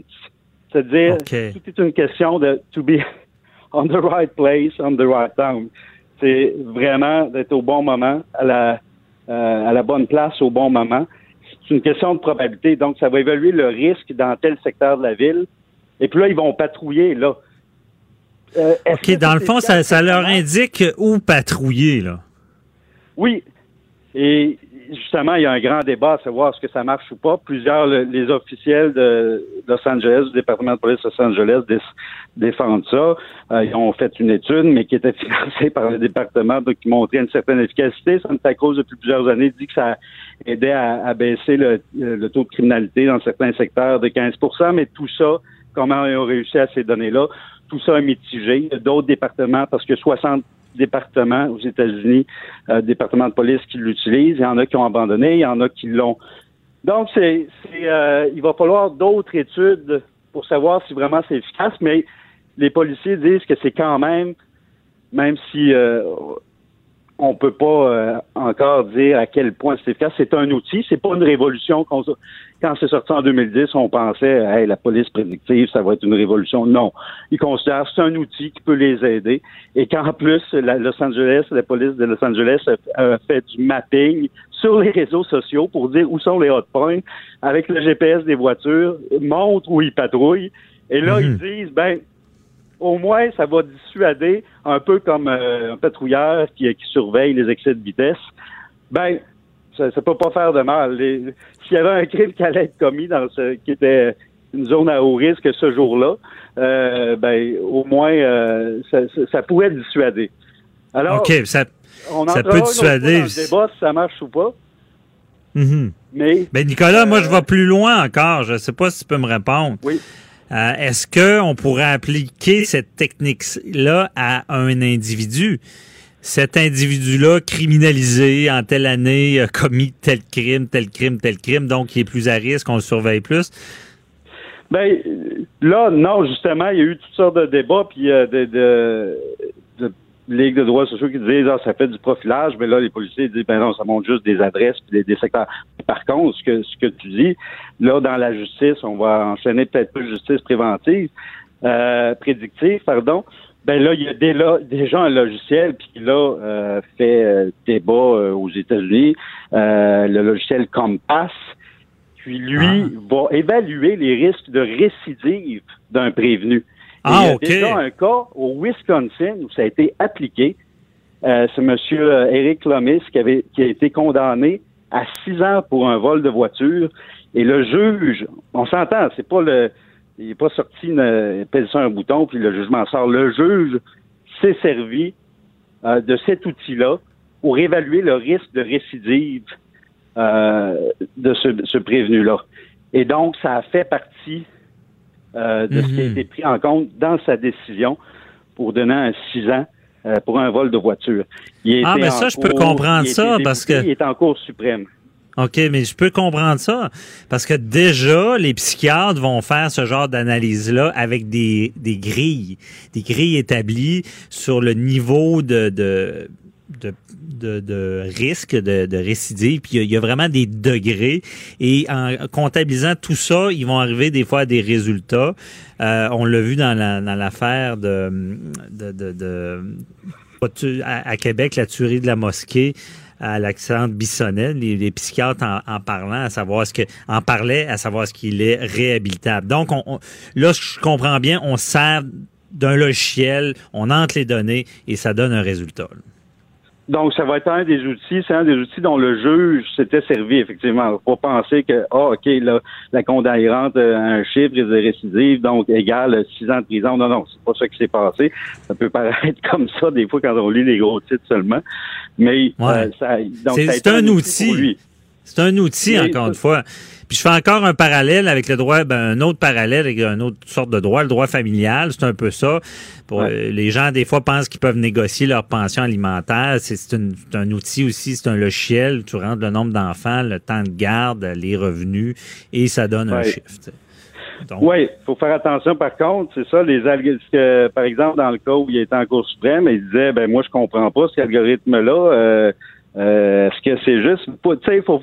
Il va falloir, c'est pour ça que le comité dont on parlait, le G7 des avocats qui s'est réuni face à la décision de l'Estonie de mettre un, comme on disait tantôt, un juge Un robot, juge un juge numérique. Euh, Ben là, ils bon. disent attention, on est conscient que ça pourrait aider à l'accès à la justice, sais que l'intelligence artificielle s'immisce dans le droit, puis on est rendu là, on l'admet.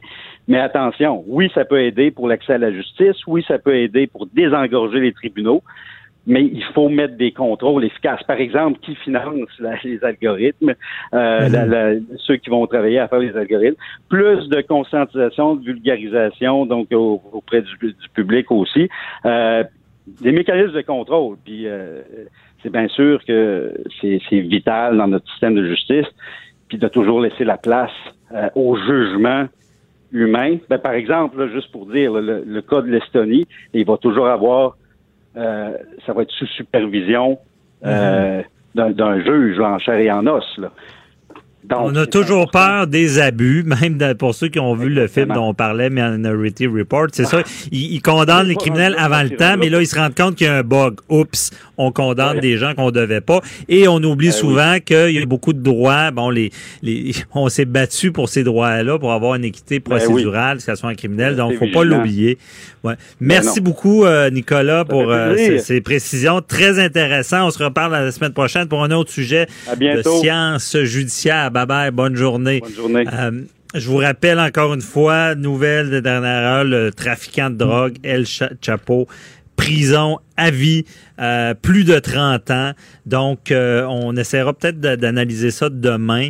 Euh, L'homme de 62 ans qui va passer, passera donc le reste de ses jours derrière les barreaux d'une prison américaine. On verra s'il y a des appels dans ce dossier-là, euh, à savoir qui, contestera ça, mais on sait que c'est quelqu'un qui est lourdement criminalisé. Et la minute que la, preuve est admise, ce qui est pas facile dans ce genre de cas-là, souvent, c'est des fois les, les grands criminels, les chefs s'en sortent parce que on réussit pas tout déposer la preuve. Merci beaucoup, c'est tout pour aujourd'hui. On se retrouve demain à la même heure. Bye bye. Cube Radio.